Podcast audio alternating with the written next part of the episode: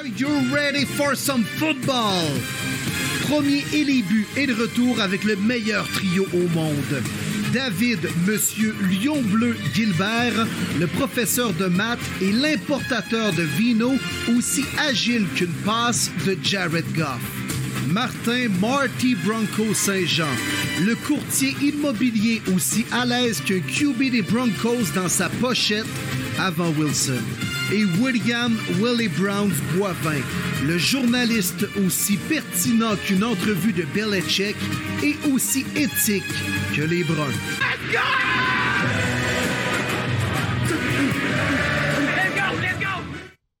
OK, yes, les boys, nous sommes prêts pour une nouvelle édition de Premier et les buts. David Gilbert, comment vas-tu? Ah, écoute, ça va top shape. Ah, je vais le dire, messieurs, mes Lions Bleus ont gagné la semaine dernière. Ça y est, Bon, bon. ça y est, bon. on est lancé. On est lancé. Ça va s'arrêter là, mais c'est pas grave. Non, non, non, écoute, moi, je vais te dire comme Dan Campbell à l'épisode 5 de Knocks, The Lions, what team it is, it's the team that says we can, we will. Hey, ça marque des points, ces Lions bleus-là, par contre. Ça marque des points. L'équipe qui en a marqué le plus depuis le début de la saison avec les Bills. Et Dave, on est content de retrouver notre chum Marty Martin Saint-Jean qui revient d'un périple dans la Bills Mafia. Marty, comment vas-tu? Hey, hey, hey, hey, let's go Buffalo, let's, go, Buffalo. Incroyable, messieurs, en vous chantant ces mots-là qu'on a chantés, je sais pas combien de fois pendant la game, j'ai des frissons encore.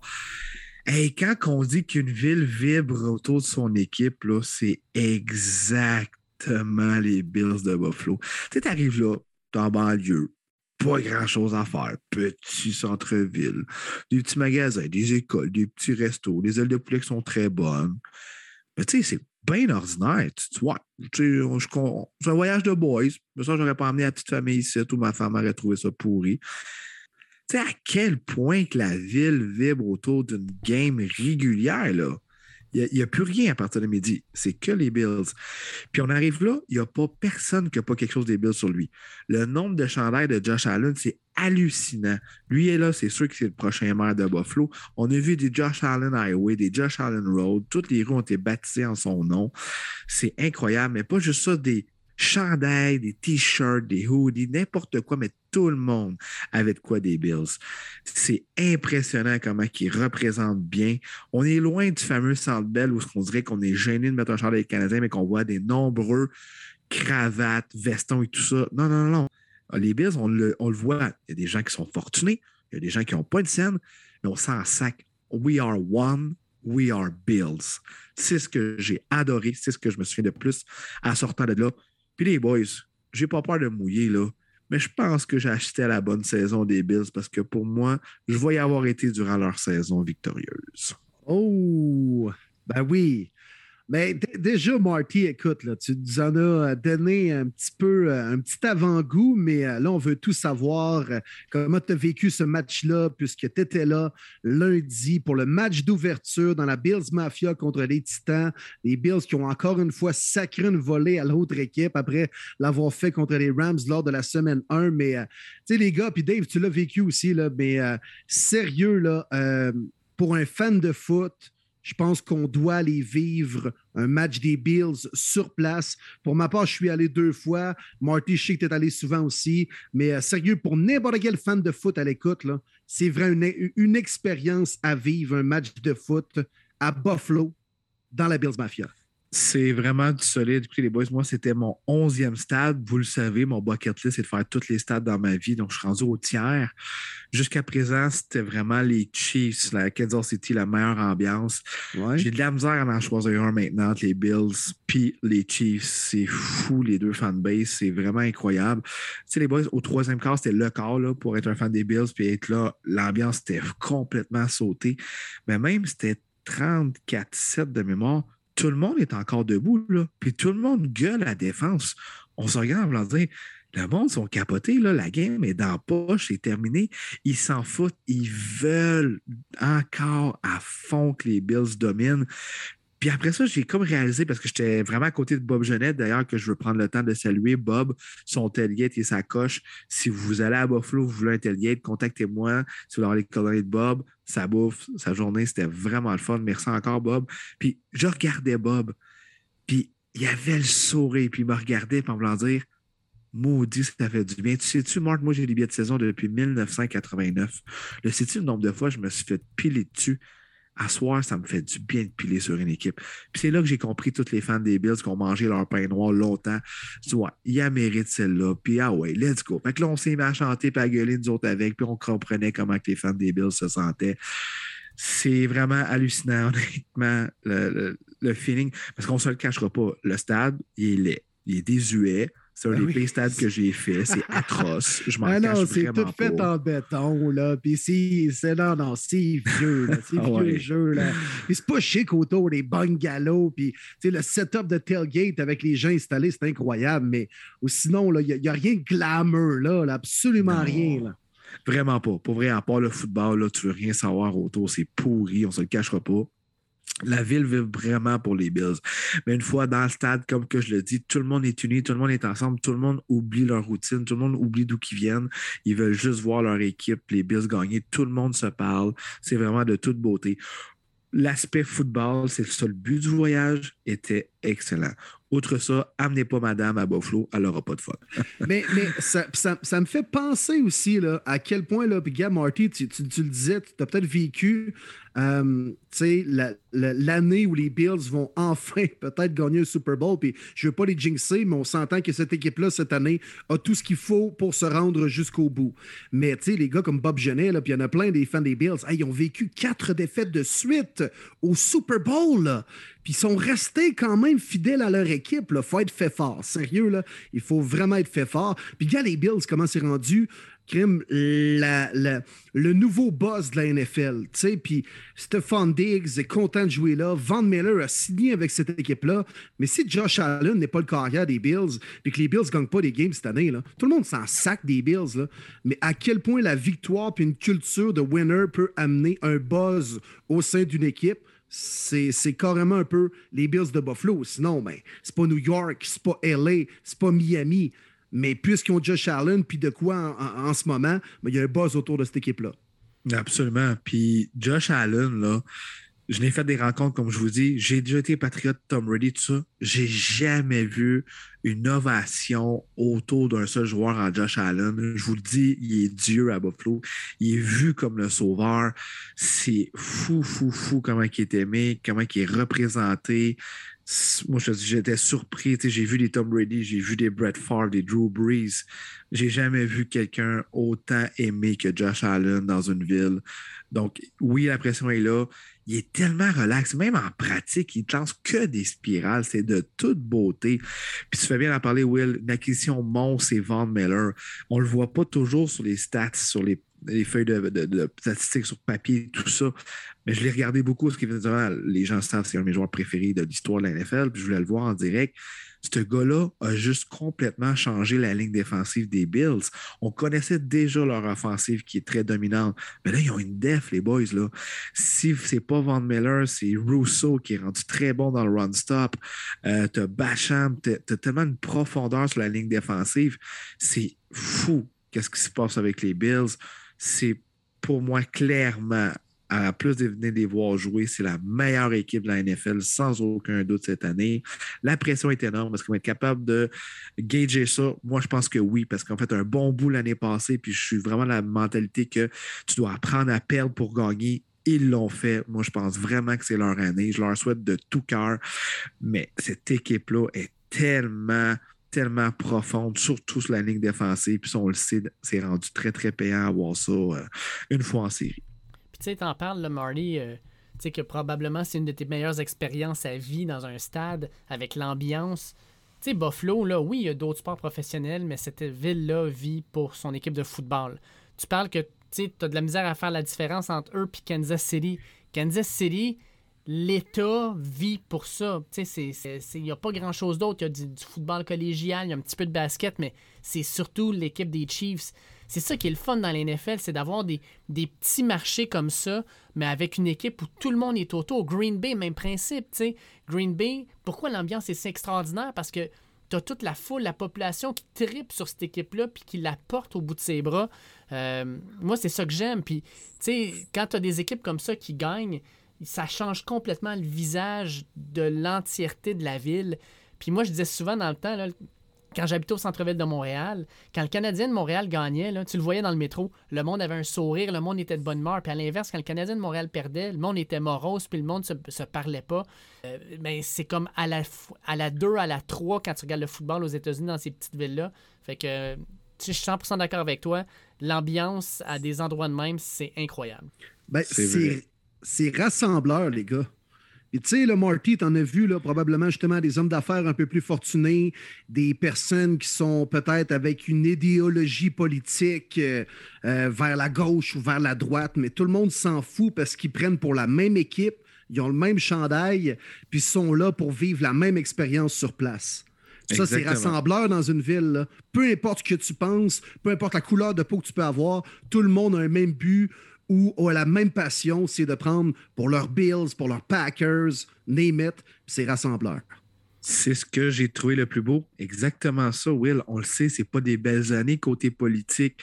Les États-Unis sont, ils n'ont jamais été aussi, je pense, euh, séparés de toute l'histoire. C'est incroyable ce qui se passe, mais le football est là pour ça. C'est de l'émotion, puis c'est rassembleur.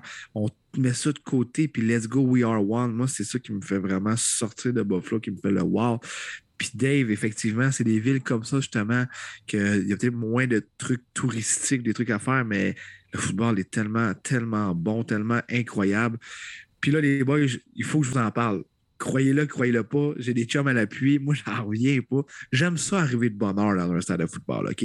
Parce que j'ai pas assez d'une vie, si on peut dire, pour faire deux, trois fois le même stade parce que mon but, c'est de faire tous les stades. Fait que je vais en profiter au maximum quand que je vois. Mais là, c'était ta première fois à Buffalo, euh, Marty? Première fois à Buffalo, oui. OK, OK. Oui, que ça, mon but, c'est vraiment de toutes les faire. Fait que à moins que j'aille fini à m'emmener, je vais refaire ce que j'ai vraiment aimé une deuxième fois, mais on verra à l'âge que je vais être rendu. La maudite pandémie m'a enlevé deux ans parce que moi, mon but, c'est d'en faire au moins un par année. Fait que ça faisait au moins deux ans que je n'avais pas fait. Mais espérant pas avoir trop, de pandémie dans ma vie. Donc, euh, c'est ça. on arrive au, quasiment au gate. 15 minutes que c'était ouvert. On se dit, ah, tel gate, c'est vraiment cool. On est arrivé quand même de bonne heure. Fait qu'on va aller vivre au maximum. On avait les bons billets. On était à la rangée 14. Fait qu'il n'y avait pas bien de, de rangée en avant nous autres. Fait que, bon, crime, il pas grand monde. On va aller tout de au warm-up et on va se mettre complètement en bas. Puis on se met à jaser. Puis on voit les journalistes passer. Vic Ricci de SiriusXM, euh, Lois Riddick de ESPN, euh, Jabari Greer de TSN. Ils sont tous vraiment dans notre face. Le journaliste des Titans qui se met à nous jaser. Il y a un autre euh, des, des Bills qui nous parle de son expérience à Los Angeles. Blablabla. Bref, c'était vraiment cool. Les gens sont vraiment sympathiques. Puis, tout. puis là, tu as Stéphane Diggs qui sort. Cries, c'est hot pareil. Le gars est dans ma face. Puis tu sais, c'est Stéphane Diggs, pas n'importe qui. Il pogne un ballon. Il lance dans les estrades. Ben, le gars le relance. OK, nice. Il lance à un autre gars. Il, le relance, Stéphane Diggs l'attrape il dit ah, Il l'attrape pas, excuse. Il dit My bad. Il se met à, faire des push-ups. Il trouve ça nice. Il pogne le ballon, il me pointe il me lance le ballon. J'étais tellement sur le cul, puis je m'en fous de le dire. Je l'ai pas attrapé le mot du ballon. fait que là, je repogne le ballon. Dès qu'il me regarde, il dit Non, non, non, il dit à ton tour faire des push-ups. j'ai fait mes push-ups. Puis après ça, j'ai relancé le ballon. Mais tu sais, j'étais comme Wow, man, j'aurais tellement aimé ça pouvoir le filmer, mais on était tous surpris, puis ça a duré quoi, 10 secondes max, tout ça, ça a tellement été rapide. Mais tu sais, quand tu dis, wow, Stéphane Diggs m'a quand même lancé le ballon, c'est cool, là, ça aurait pu être n'importe qui, mais c'est le meilleur receveur qui était sur le terrain hier, là, tu sais, euh, c'était. Ben oui, trop touché en plus, quelques heures plus tard, là, puis. il t'a surtout fait faire des push-ups, Stéphane Diggs, là, quasiment un caporal pour toi, Marty, là. ah, puis bien fait, je peux pas craque, j'ai pas attrapé ça, un ballon de plage, tabarouette. Mais euh, ouais, c'était vraiment une belle expérience. Ouais, ça, c'était vraiment cool. Puis euh, Diggs a pris le temps de jaser. Puis un autre aussi que les gens connaissent peut-être un petit peu moins, c'est le petit receveur Azaï McKenzie qui a sorti aussi. Puis lui, il a jasé avec les fans. Ça, je trouve vraiment cool. Il a pris le temps de jaser, puis tout ça. Puis après ça, c'est à chaque fois, c'est toujours impressionnant quand tu vois ça là. Tu te dis, Colin, son grand, son gros, son rapide. C'est hallucinant. Mais celui que j'ai été surpris, les boys, c'est le fameux Derek Henry il n'est pas si gros que ça. il est grand, il est imposant, mais quand tu le regardes à côté d'un Trayman Edmonds, d'un Von Miller, même shape, c'est surtout parce qu'il est énorme pour la position qu'il joue. Mais quand tu regardes le gars, là, il a l'air juste vraiment en shape. Il n'est pas si gros que ça. C'est juste que tu te dis, ouais, c'est fou que ce soit un running back, ça devrait être un linebacker. Mais ça, on dirait que ça m'a sauté dans la face. Je le voyais plus gros qu'il était, ce qu'à la TV, on, on, l'entend toujours plus gros qu'il l'est. Mais le gars, il est juste vraiment en shape, mais il n'est juste pas à bonne position, si on peut dire. Ouais, mais, euh, ouais. mais de, de, de, cette optique-là, mettons, Josh Allen est-il vraiment plus gros versus un corps arrière? Ben, normal, ben oui, je le sais, je connais ses mensurations, mais sur un terrain, ça a l'air de quoi, mettons? Grand il a l'air grand. C'est fou, il snap, puis il n'a pas besoin de lever la tête. Il reste au même niveau, puis il regarde de gauche à droite, il regarde ses cibles, puis il est patient. Il est, prêt à attendre jusqu'à sa troisième cible. Euh, c'est ça qui m'a impressionné de lui. Il est grand, relax. il a couru seulement une fois euh, le premier third down de mémoire de la rencontre, exact. a fait une belle, un bel petit saut de diverge. Ça, c'était vraiment hot. Ça a fait euh, la foule était primée bien raide. Autre son, on ne l'a pas fait courir. Le plan de match était parfait. C'était pas nécessaire de le faire courir. On le laisse dans la pochette. La O-line a quand même bien fait dans cette rencontre-là. Surtout Jeffrey Simmons, c'est lui que je surveillais l'autre bord. Lui, c'est un monstre. Ça, je peux vous dire. Là, c'est vraiment un monstre. Là. Puis il était primé en salle là, quand c'était l'introduction des joueurs des Bills. Il était sur le côté, il était vraiment primé. Et lui, je l'ai surveillé, puis on vraiment bien fait là, de, mm. de, de, l'avoir bien contrôlé là, du côté de la ligne offensive des Bills. Mais le joueur. Mitch Morse n'a pas été là une partie de la première demi. Oui, exact. Exact, oui. Ça aussi, ça fait peur. On l'a vu, Van Rotten, je pense que c'était le backup. Il y a eu de la misère avec des remises de basse. Mais quand Morse est revenu au troisième quart, là, tu voyais la différence. Là. Le troisième quart, c'était tellement le quart des Bills, c'était fou. J'essaie de penser le joueur qui m'a le plus impressionné, mettons, côté physique. Là. Honnêtement, je ne m'attendais pas à ce que Trayman Edmonds soit si imposant sur le terrain. Ah, il est gros, hein? Ah, il est gros. Il est grand, il est ah. gros, puis il, euh, il a un bon rapide. reach. Il est rapide, là. Oui, Vraiment, je l'ai vraiment aimé, Tremaine Edmonds. C'est lui qui m'a plus impressionné, je te dirais, côté physique sur le terrain. Là. Assez imposant, Tremont. Puis pas trop gros, là, mais juste que Simonac, il se promène pas pire. Euh, il est réparti, hein? Oui, oh, oui, oui, une shape que j'aimerais bien avoir, honnêtement. Là. Il est vraiment sa coche. Puis. Euh, la connexion de Josh Allen, Stephen Diggs, c'est juste complètement ridicule. Les gars se connaissent comme beaucoup trop. C'est le duo de l'heure, tant qu'à moi. Ça n'a aucun maudit bon sens. Euh, il fait le tracé du playbook, mais ça ne fonctionne pas, ben Allen va savoir que Diggs va se placer là. comme le premier tree, c'était pas supposé d'être là. Diggs a juste arrêté, servirait de bord. Allen ne savait qu'il ferait ça, puis le lancer direct là. Ça aurait tellement pu être intercepté, mais non, parce que la connexion est comme parfaite. C'est hallucinant, ces deux-là ensemble. Ça me fait capoter. Et puis, euh, on s'entend-tu? T'as pas juste vu des super joueurs, tu as vu des légendes.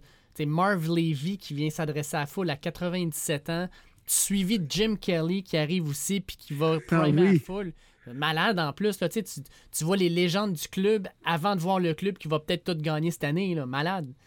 Oui, vraiment. Puis Jim Kelly a passé direct en avant nous autres euh, au warm-up également pour aller faire une petite entrevue avec, euh, de mémoire, c'était NBC local.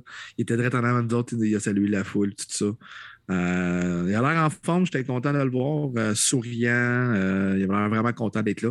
Mais Marv Levy, c'était quelque chose, la foule là, capotait, c'était hâte de voir là, le monsieur. Je m'en souviens plus sa phrase, mais c'est une phrase qui dit tout le temps parce que tout le monde l'a chanté, sa phrase, mais je la connaissais pas. mais non, c'était cool. Oh, il y a beaucoup, beaucoup, beaucoup d'émotions, honnêtement. Là, puis ça fêtait, là, après la game, là, et bobo, la musique dans le tape party. Ça, c'est quelque chose que j'ai trouvé un petit peu turn off, c'est cochon, là. Tout le monde piche leurs affaires à terre, je trouve ça un peu ordinaire honnêtement. Là. Mais ça fêtait. Ça fêtait ah solide. T'as Buffalo, tu t'attends quoi, là? oui, c'est ça. C'est ça. Ben, il manquait un Marty, il manquait peut-être juste une légende des Bills sur place, O.J. Simpson. J'attendais le moment pour ouais. Ouais, ouais, ouais, ouais. Tu l'as fait, on peut passer à d'autres choses. mais les gens, hey, sortir du parking, par exemple, si tu la merde, oh mon Dieu, t'as comme pas vraiment le choix de sortir à la même place. C'est vraiment l'enfer, t'as pas le choix d'attendre une heure, deux heures dans ton char. Fait qu'il y a bien du monde qui est reparti du barbecue. Euh, Bob s'est repris d'autres bières. C'était vraiment drôle. Mais. Euh... Ben non, tu fais un tailgate après la game aussi, c'est ça l'affaire, là. Lundi soir, était rendu tard. Là. On est parti à 4h30 le matin. Là on commence à avoir hâte de retrouver euh, notre lit, je te dirais. Là, mais euh, ouais, ça, je t'ai trouvé. Je m'attendais pas à ce que le monde reparte leur barbecue un lundi soir aussi tard, là, quand même. Euh, tout le monde retravaille le lendemain matin. C'est rough. C'est des machines. Ouais, mais ils vivent le moment présent. Hein, je les comprends. Comme, comme je disais, là, ils voulaient sacrer une volée au Titan juste parce qu'ils sont tannés de manger des volées. Fait que je Ben les non, mais- comprenais. Puis, tu sais, c'est toujours le fun à Buffalo. là, on l'a vécu les trois, là, une expérience dans la Bills Mafia, un match de foot, mais d'autant plus cette année. là, Il y a vraiment une effervescence autour de ce club-là. Puis, les gens, tu t'as jasé avec des fans des Bills, euh, Marty, mais ils savent là, que ça peut être leur année enfin. Ils n'en ont pas gagné un, je vois le verre de Super Bowl dans leur histoire. Ils en ont perdu quatre de suite. Aïe, aïe, Ouais. c'est beau. Ça Vraiment, vraiment. Et euh, non, c'est ça. Fait qu'ils savent que c'est peut-être leur année. là. Il y a clairement là, un gros buzz là, autour de cette équipe-là. Je vous dirais que ça parle que de Josh Allen. L'ajout de Von Miller, comme quoi c'est incroyable euh, la présence qu'il va faire pour les jeunes DN, des jeunes pass rushers de cette équipe-là. Puis euh, c'est pas mal ça que ça sort dans les conversations, je te dirais. Ça se préoccupe même pas de, de l'attaque au sol, ils s'en foutent. Ils mettent tout ça sur Ben. Ben, Josh ben Allen. oui. Mm. Hey, ils ont sacré une volée aux Rams et aux Titans. Ils ont fait passer ces deux clubs-là comme des, euh, des clubs de la RSEQ au Québec. C'est ben, ça que j'osais avec un fan. C'est comme si euh, dans l'NCA, ils avaient payé l'université pour leur sacré body. Genre. C'est comme Ouais. ça qu'on se sentait. Là, tu sais. Ah, on va vous donner 5 millions, on va, on va vous, euh, on va vous rincer. Là. Mais là, on est dans la NFL quand même. C'est supposé être euh, un calibre quand même pas pire. Non, puis habituellement, ben, euh, tu sais, il y a des surprises. Il y en a encore eu, les gars, hein, cette fin de semaine. Euh, tu sais, à peu près tout le monde peut battre tout le monde dans cette ligue-là, j'ai envie de dire, sauf les Bills. Ouais. Ouais. Mais j'ai hâte à dimanche prochain. Ouais, les Ben perdent, c'est Ouais, peut-être, euh, exact. ça va peut-être être de leur faute. mais il va, va falloir qu'ils en perdent quelques-unes cette année-là. Mais tu sais, ils sont partis pour. Pas une saison parfaite. Mais tu veux avoir des défaites avant la première semaine de janvier. Exact. Ouais, parce que la c'est ce que tu veux. monte, là. Ouais, parce que les, Exactement. les Pats de 2007 vont t'en parler. Ah, c'est terrible. Mm. Ouais. Ouais, ouais. Tu aimé là, mieux ça. avoir une défaite en saison puis gagner le gros match à la fin? Là? Euh, je pense que oui. N'importe qui dirait oui. C'est sûr. Fait que je vous invite, ceux qui n'ont pas fait, qui n'ont pas voyagé à Buffalo, euh, je pense que Bob, il reste quelques billets de quelques rencontres, vraiment plus beaucoup. Hey Bob, c'est fou, les il y a 72 billets de saison, ça me fait capoter. C'est fou C'est la hein? gérance qu'il y a là. Wow! C'est vraiment hot. Puis tu sais, c'est un vrai fan, là, dans le sens que la première semaine était à Los Angeles, on l'a eu justement sur le podcast.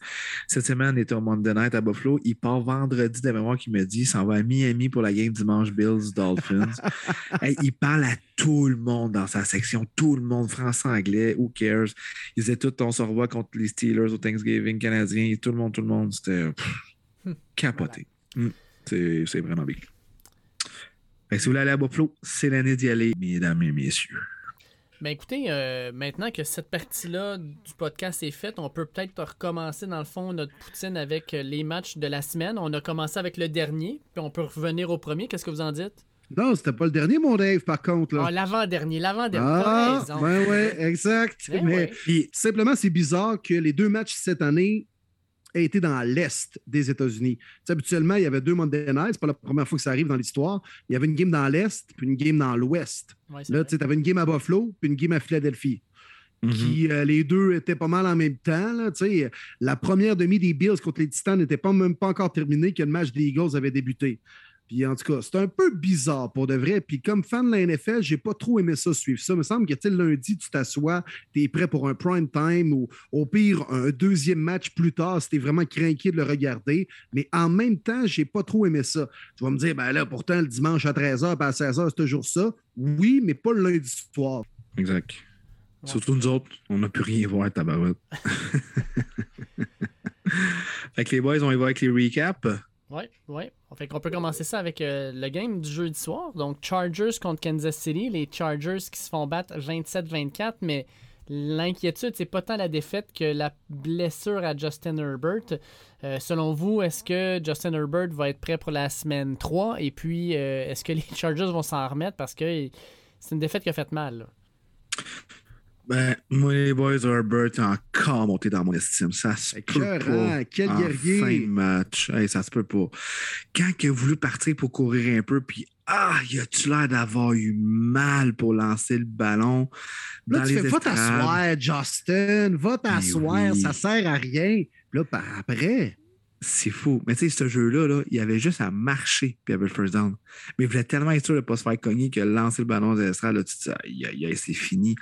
Le gars, il te lance un laser en plein milieu, man. Il a fucking mal, pour vrai, là. Ouch! Puis après ça, va chercher toucher 27-24. Tu te dis, Colin, onside kick, puis ils ont des chances encore, mais oui, c'est sûr on se souhaite tous pour le bon du football que Herbert euh, revienne rapidement, peut-être cette semaine d'ailleurs contre les Jaguars.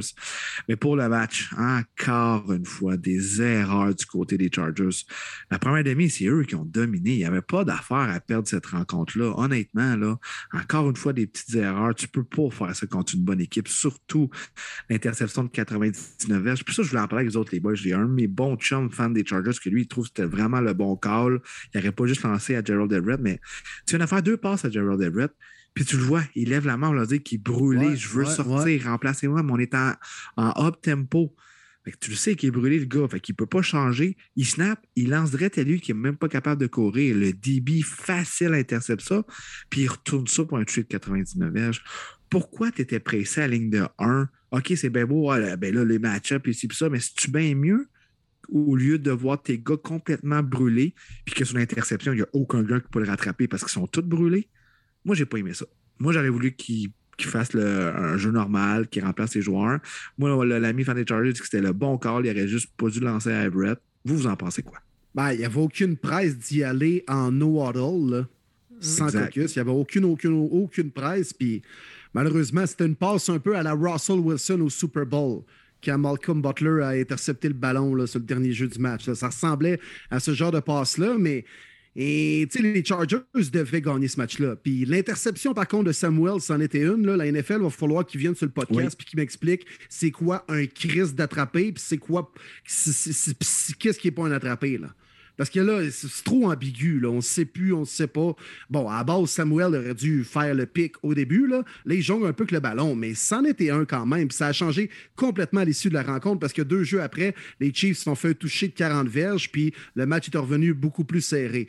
Euh, fait que, en tout cas, les Chiefs, dès que tu leur ouvres un petit peu la porte, là, ils font pas juste mettre le pied, ils garochent il kick la porte puis il rentre dedans. C'est ce qui est arrivé. Même si on a contré euh, Travis Kelsey, même si on a compliqué la vie à Mahomes, il nous manquait pas grand-chose pour gagner. Mais quand tu laisses un petit pouce aux Chiefs, ils prennent un pied. Ouais, puis tu Mahomes, sincèrement, moi, il m'a impressionné parce qu'il n'a pas eu une bonne première demi.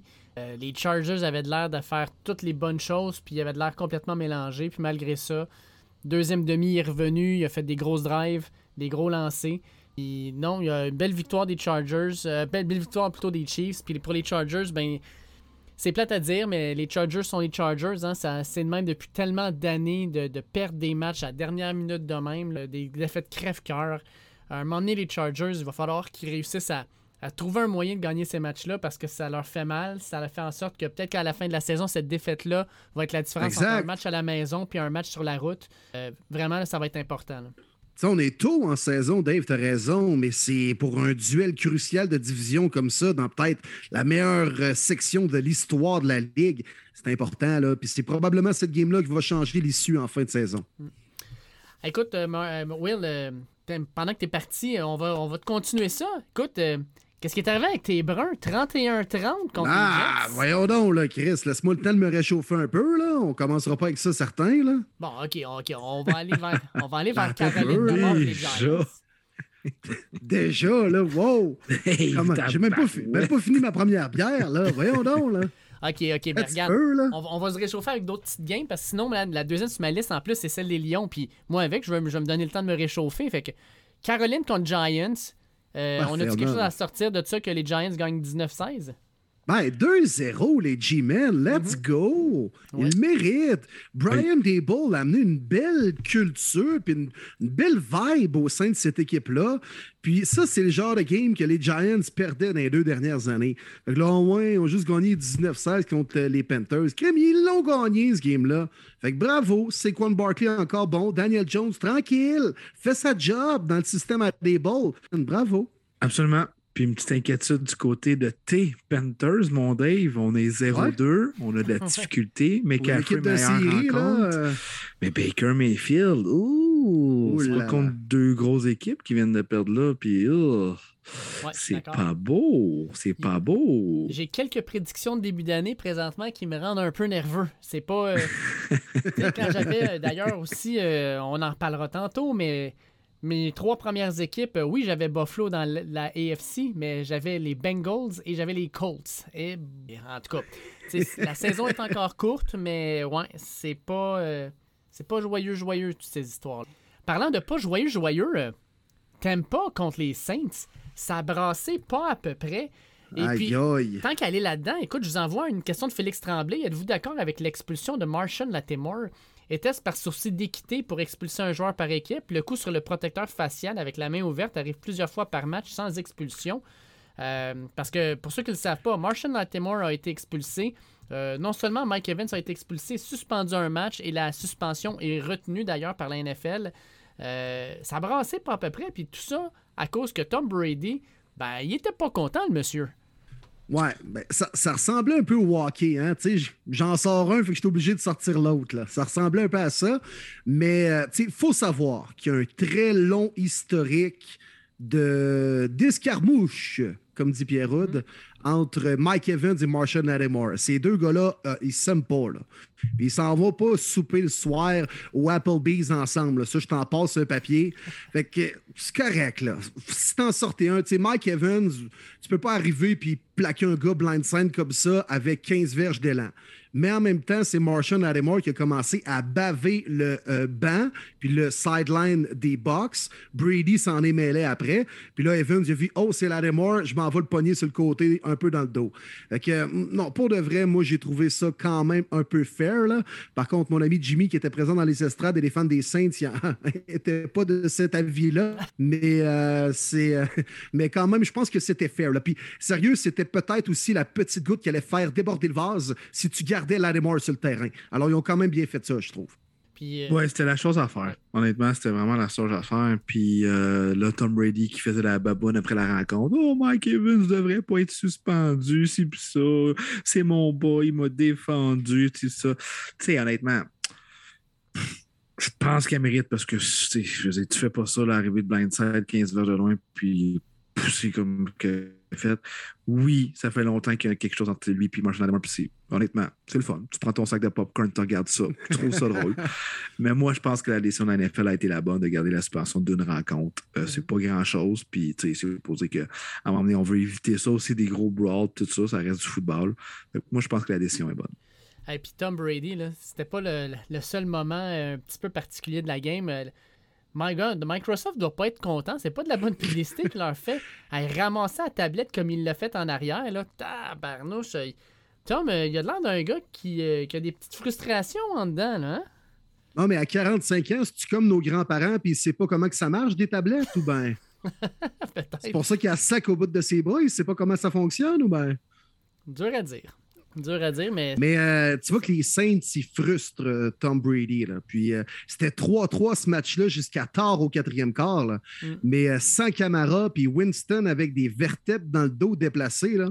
Ouh, il n'y a rien qui annonce de bien là, là, parce que ces passes, là, c'était. Euh, ouh, pas, pas chic, chic, mettons. Là. Puis il y en a trois qui ont été interceptés, même quatre, je pense, trois, Ouais. certains. Euh, puis en tout cas, ça, ça annonce rien de bon pour la suite. Là, euh, du côté des Saints, là, si déjà Winston a mal au dos, là, en tout cas, j'ai hâte de voir la suite. Taysom Hill. Ouais, Tyson Hill, man, encore, écoute, prendre verge au sol, let's go, fais sa job. Ouais, ouais. On va être euh, couteau suisse par excellence. Arrête, ça, arrête. Il a fait gagner Saints la première semaine, là. Voyons donc, là. Aïe, aïe, aïe, aïe. Ouais, Ça me fait plaisir de le remettre sur le tapis à chaque podcast. Ah, je suis Ah pas ouais. capable, ce gars-là. Pas capable. On Non, en parle arrête. juste trop, sacrement. C'est un backup, ça Hey, finit là. hey, il, a, eu- il a eu touché de plus que Cortland Sutton, en tout cas, Tyson Hill cette année. hein? Ouais, on n'a rien d'autre à dire là-dessus. Puis Javante Williams aussi, je pense. Ouais, ouais, ouais, t'es d'accord? Ah, ouais, oui, c'est sûr. On va se le Si dire. tu veux le voir de même, on peut se faire une méchante liste de gars qui n'ont pas touché aussi, si tu veux. Là. Non, je sais pas. Effectivement. Hey, euh, Patriots contre Pittsburgh. Euh, victoire des Patriots. Puis moi, je vais y aller avec une petite Plate. question rapidos euh, comme ça. euh, Plate. Est-ce que c'est le temps de se dire on rentre un certain Kenny Pickett pour Pittsburgh? Parce que, on va se le dire, Mitch Trubisky, j'avais beau dire que c'était une bonne signature pour les Steelers. Et bobo, une autre prédiction qui se vire contre moi parce que c'est pas super. Ben, en tout cas, pas jeudi pour le Thursday night. On peut-tu garder Trubisky, s'il te plaît, Dave? ouais, c'est sûr, c'est ça que tu veux. Mais j'ai été surpris de Tomlin. Honnêtement, je m'attendais à un Spark. Je m'attendais qu'un Pickett arrive en milieu de troisième quart. Je ne peux pas faire pick que Trubisky. Je faisais, c'était le mot parfait, Will l'a dit, c'était plate. C'était juste plate. Les pattes étaient heureux. C'était exactement le style de football qu'ils voulaient, courir la balle, euh, pas trop de, de, de, fla-fla, puis euh, bien jouer défensivement. C'est ce qu'on a fait. Je m'inquiète beaucoup sur la ligne offensive des Steelers. Nadia Harris est absent après deux rencontres. Euh, c'est pas ça que tu veux instaurer avec un nouveau carrière, mais Trubisky, Chase Claypool, il n'existe juste plus. Ça n'a pas de bon sens. je ne dis pas que c'est un receveur dominant, mais utilise-le, fais quelque chose avec, euh, tes tight tout ça. Mais pour répondre à ta question, Dave, moi, j'ai été surpris qu'on n'avait pas sorti Kenny Pickett parce que Mike Tomlin n'est pas si patient que ça, je pense, là, à moins que c'était Big Ben. Euh, je pense qu'on va le voir bientôt. Pas jeudi, pour toi, Will, je te souhaite pas. Non. Mais euh, ça va venir bientôt, je pense. Ouais, puis la défensive des Steelers sans TJ Watt, ce n'est pas pareil. C'est le cœur et l'âme de cette équipe-là et de la défensive. Bon, mais mon Will, t'es-tu assez réchauffé, là?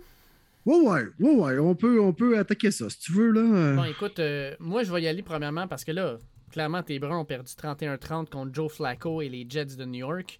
Là, on a eu une question. Écoute, je vais la poser, mais on peut y répondre facilement. Euh, en gros, c'est euh, Pierre Wabon qui nous dit Salut les gars, dans l'hypothèse la plus folle où Joe Flacco mène les Jets à une fiche de 3-1 ou 4-1, on, remet-tu Wilson? Ben, la question est bonne, elle est très bonne. Ben, ben écoute, euh, dans le nombre des verges récoltées après deux matchs au niveau des carrières, là, je pense qu'il est deuxième, Joe Flacco. Là. Ouais, ça, je ben beau cracher dessus, là. Mais non, non, il fait sa job. Mais non, ultimement, on s'entend que l'homme de la situation puis le carrière d'avenir, c'est Zach Wilson. Mais tu le laisses-tu jusqu'à temps qu'il perde au pire? Ben. Ça va, arriver, ça va arriver à m'emmener, là, moi. Là. Il y a quand même perdu la première facette.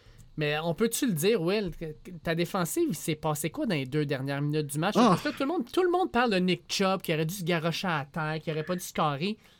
Mais comment tu peux permettre aux Jets de New York de marquer 14 points en moins de deux minutes? Ça s'était jamais fait depuis, genre, euh, je pense que la, statistique, c'est genre sur plus de 200 games, c'était jamais arrivé quand il y avait, avais une avance de 14 points avec deux minutes à faire. Lâchez-moi Nick Chubb, là. Pas ça ouais, non. tout, là. Non. Ben, c'est même lui là, qui, qui a dit J'aurais dû me jeter par terre en bon coéquipier. Puis s'il vous plaît, comme tu dis, Marty, là, hein, mettez, mettez, pas ça sur le dos de Nick Chubb. Là je vois le vert. S'il y a bien quelqu'un qui, qui, donne un peu de positif aux fans des Browns présentement, c'est bien oui. Oui. Mais vas-y, Will, on veut t'entendre là-dessus les deux ah, dernières fucking minutes. C'est pitoyable, là. Encore une fois, un match de football, c'est 60 minutes puis 4 quarts. Va-tu falloir que je le répète puis que je le dise dans 12 langues différentes, je vois le vert? Kim, ils ont fait la même chose contre les Panthers. On va prendre off, puis la tertiaire, le manque de communication, puis pas un DB à 20 verges autour d'un receveur, me niaisez-vous? Puis là, sérieusement, le taux de réussite des onside kicks, des bot dans la NFL est de 18% je pense. Chris, c'est 100% contre les Browns en deux matchs depuis, le début de l'année. Ça fait deux fois qu'on se fait faire un bot dans la face. Là, le, coach des special teams dit on travaille là-dessus. Ben, j'espère bien, mon gars. T'es payé en conséquence. Un bot Ah, écoute. C'est pas grave. On l'a échappé. Ça n'aurait pas dû arriver. Les Browns devaient être 2-0. Il y a eu des choses positives dans ce game-là. Encore une fois, le pain le bas de cette équipe-là, c'est l'attaque au sol. Euh, Miles Garrett a récolté un sac. Brissett, correct. Correct. Faut pas trop y en demander.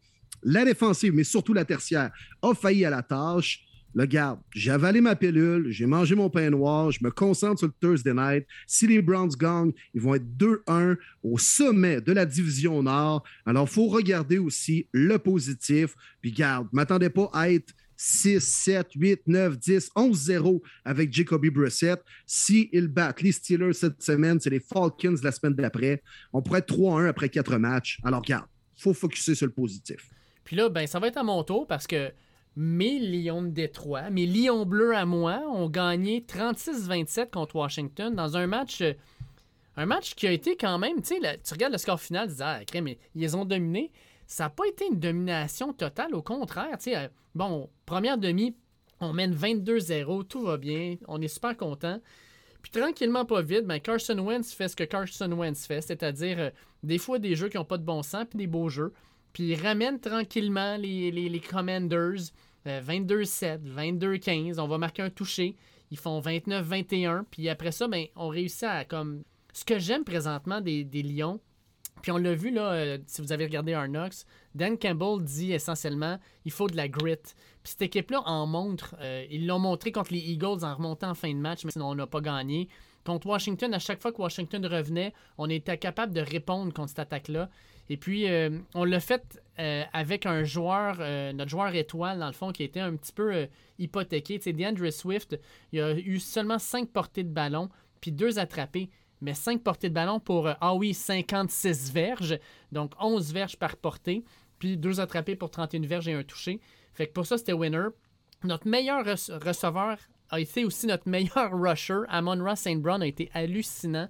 Euh, il, a, couru pour 68 verges et 116 verges d'attrapés. Mais je vais vous le dire, les gars, jusqu'à maintenant, le gars qui m'impressionne le plus, là, c'est Aiden Hutchison. C'est un gars qui va révolutionner cette équipe-là au niveau défensif.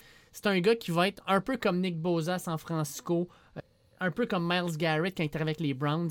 Ce gars-là, il a un moteur qui arrête jamais. Ce gars-là, il a du talent. Puis il montre euh, trois sacs du corps en première demi contre les Commanders.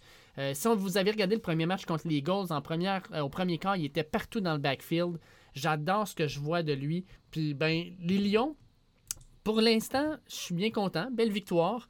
Euh, je m'attends pas à ce qu'on en gagne 6 de suite, mais j'aime ce que je vois. C'est une équipe qui lâche pas, c'est une équipe qui joue euh, puis qui joue avec confiance. Fait qu'on va espérer que ça va continuer de même. Regarde, euh, tu sais, j'avais j'avais une question de euh, un petit peu, je suis en train de la chercher rapidement. question de Johan Gage en France qui nous demande David, ça fait combien de temps que tu n'as pas vu tes Lions jouer aussi bien? Puis la réponse est simple, Johan 2014. 2014. c'est la dernière année. Ça, c'est quand euh, Megatron est encore là ou ben Megatron puis Matthew Stafford. Euh, des années où on a fait les séries sans gagner, mais on a fait les séries. C'est la dernière fois que j'ai vu une équipe bien jouer de même. Puis à la différence de 2014 où on mettait tout sur les épaules de ce receveur-là, ben là, le fardeau est également entre la défensive et l'attaque. Fait que j'aime ce que je vois. Sincèrement, j'aime ce que je vois. Le, sont le fun, les Lions. À vous, Marty, en ce moment. Non, pour fois, ils sont spectaculaires. Sont le fun à regarder jouer. Ben, un joueur qui m'impressionne honnêtement, c'est sa progression, puis c'est Amon Ross St. Brown. Son route running est incroyable. Pour de vrai, là, c'est fou comment il apprend rapidement dans la NFL, puis il va devenir euh, vraiment quelqu'un que je pense qui peut être euh, reconnu euh, hautement dans, les receveurs de la NFL. c'est bien dit, Dave, c'est vrai qu'on partage bien le travail, puis Aiden Washington, tabarouette. Tout comme Trevin Walker, on va en parler, là, je le trouve vraiment intéressant du côté des Jaguars, mais les deux premiers choix là, au dernier repêchage, là, où on sent déjà leur impact dans leur équipe respective, honnêtement, c'est cool. c'est cool, puis je suis pas surpris de voir ça. Tu sais, les Lions, je les vois combatifs, je les vois qu'une fiche de 7-10. Fait qu'ils vont en avoir des belles victoires, ils vont en avoir des victoires à l'arraché, puis tout ça. Puis je pense qu'on voit peut-être enfin un vent de changement du côté des Lions. C'est sûr, ça fait juste deux rencontres, mais mettre autant de points sur le tableau, c'est quand même cool de voir ça. Puis ça, fait du bien en tant que fan de.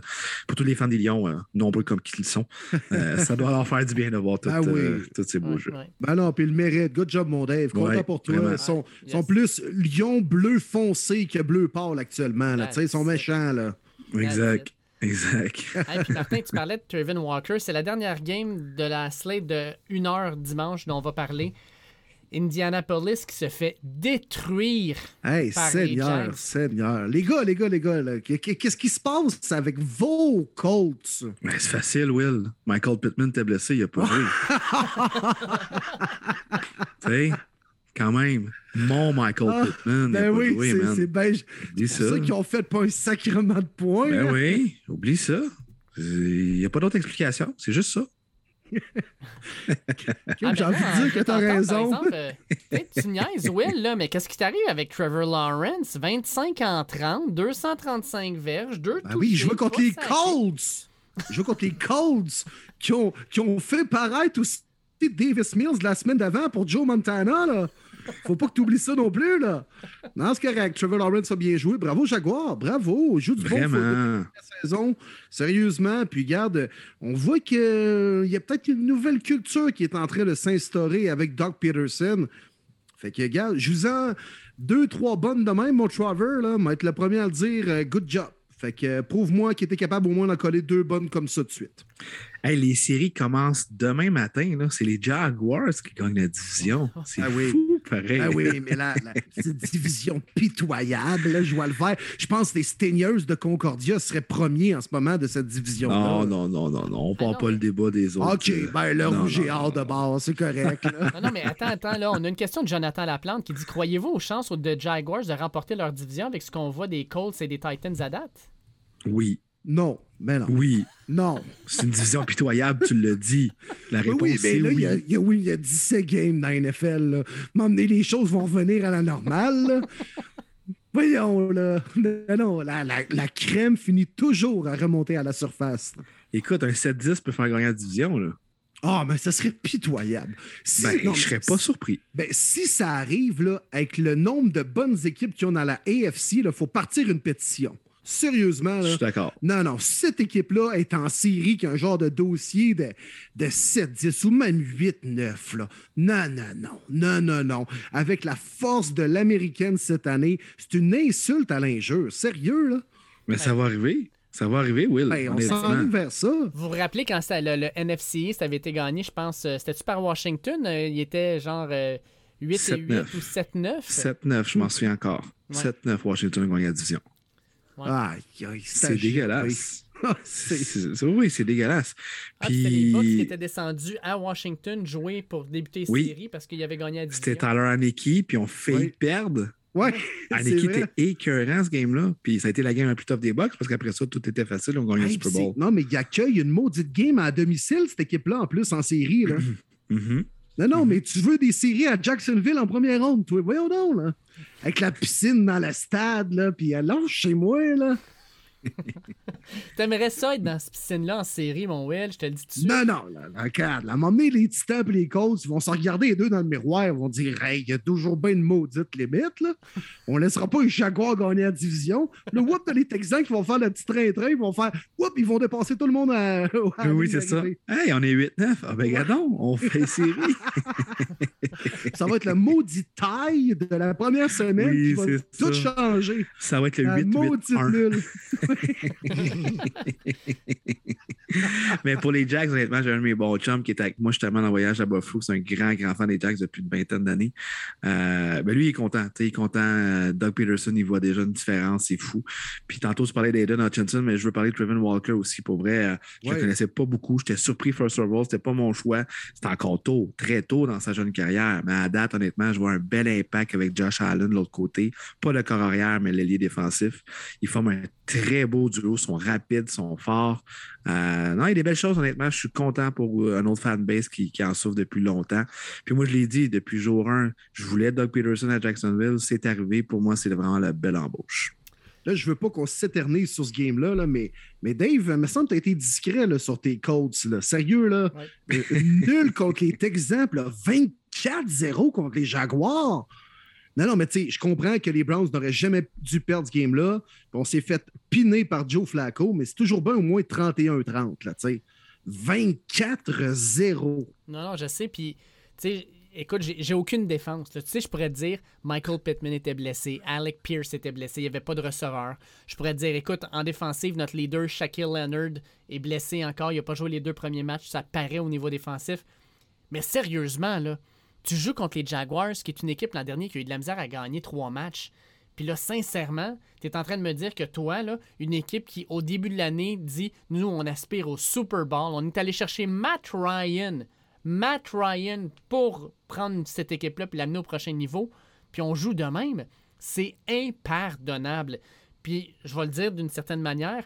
Quand Rodrigo Blankenship, ils l'ont coté à cause qu'il a manqué un kick, moi, je suis persuadé que dans ce vestiaire-là, même si c'était peut-être la bonne décision parce que Blankenship, son, sa jambe est peut-être pas aussi puissante qu'elle l'était, puis il y a de la misère, ça reste quand même que ça donne le message au reste du vestiaire quand tu vas faire une erreur.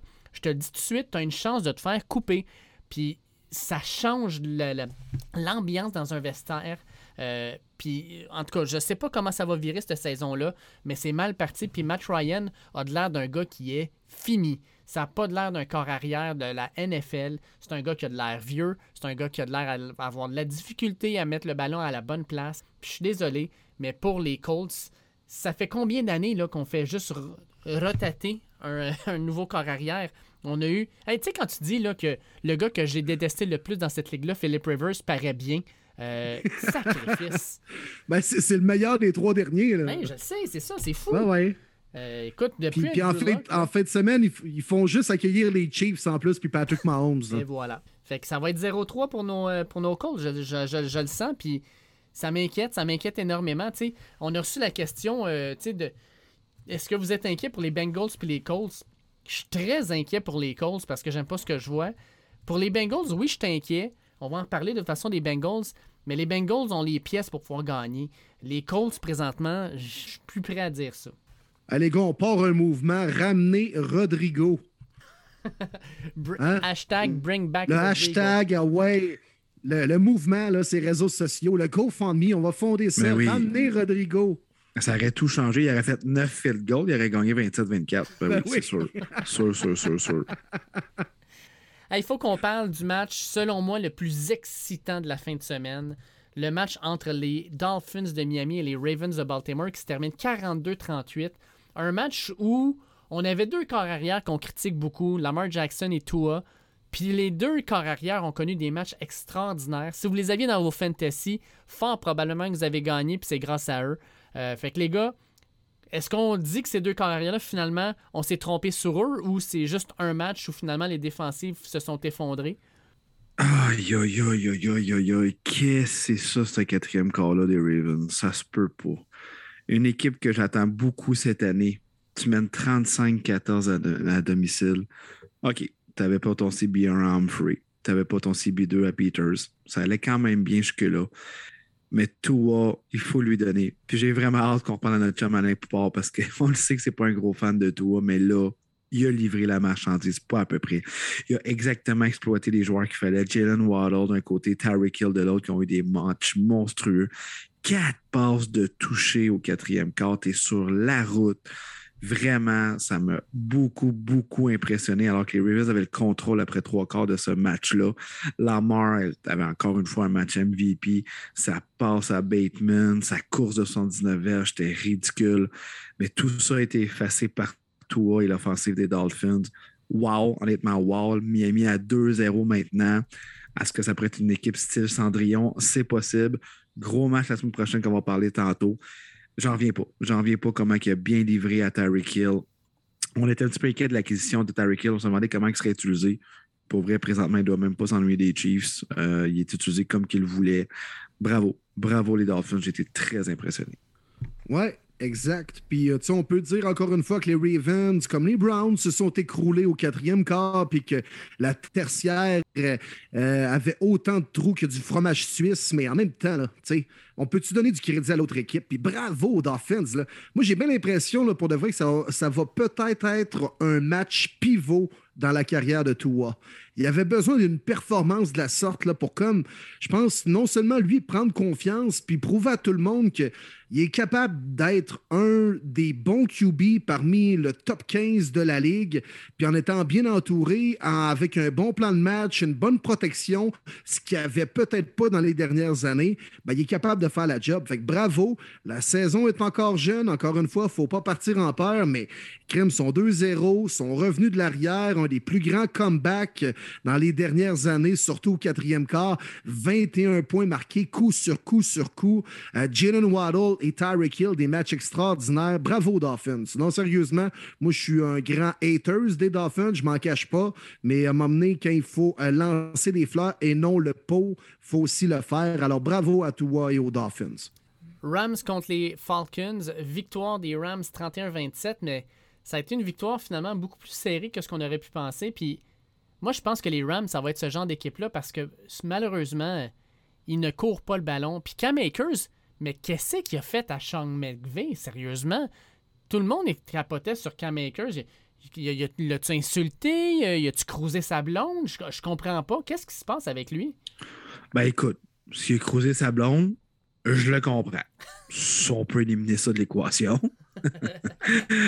Non, mais face à part, il est un petit peu plus utilisé dans la rencontre, mais je pense qu'on aime beaucoup Daryl Anderson. Je pense que McVeigh, c'est un autre un petit peu à la Carl Shanahan qui veut utiliser pas mal tout son groupe de porteurs de ballon là.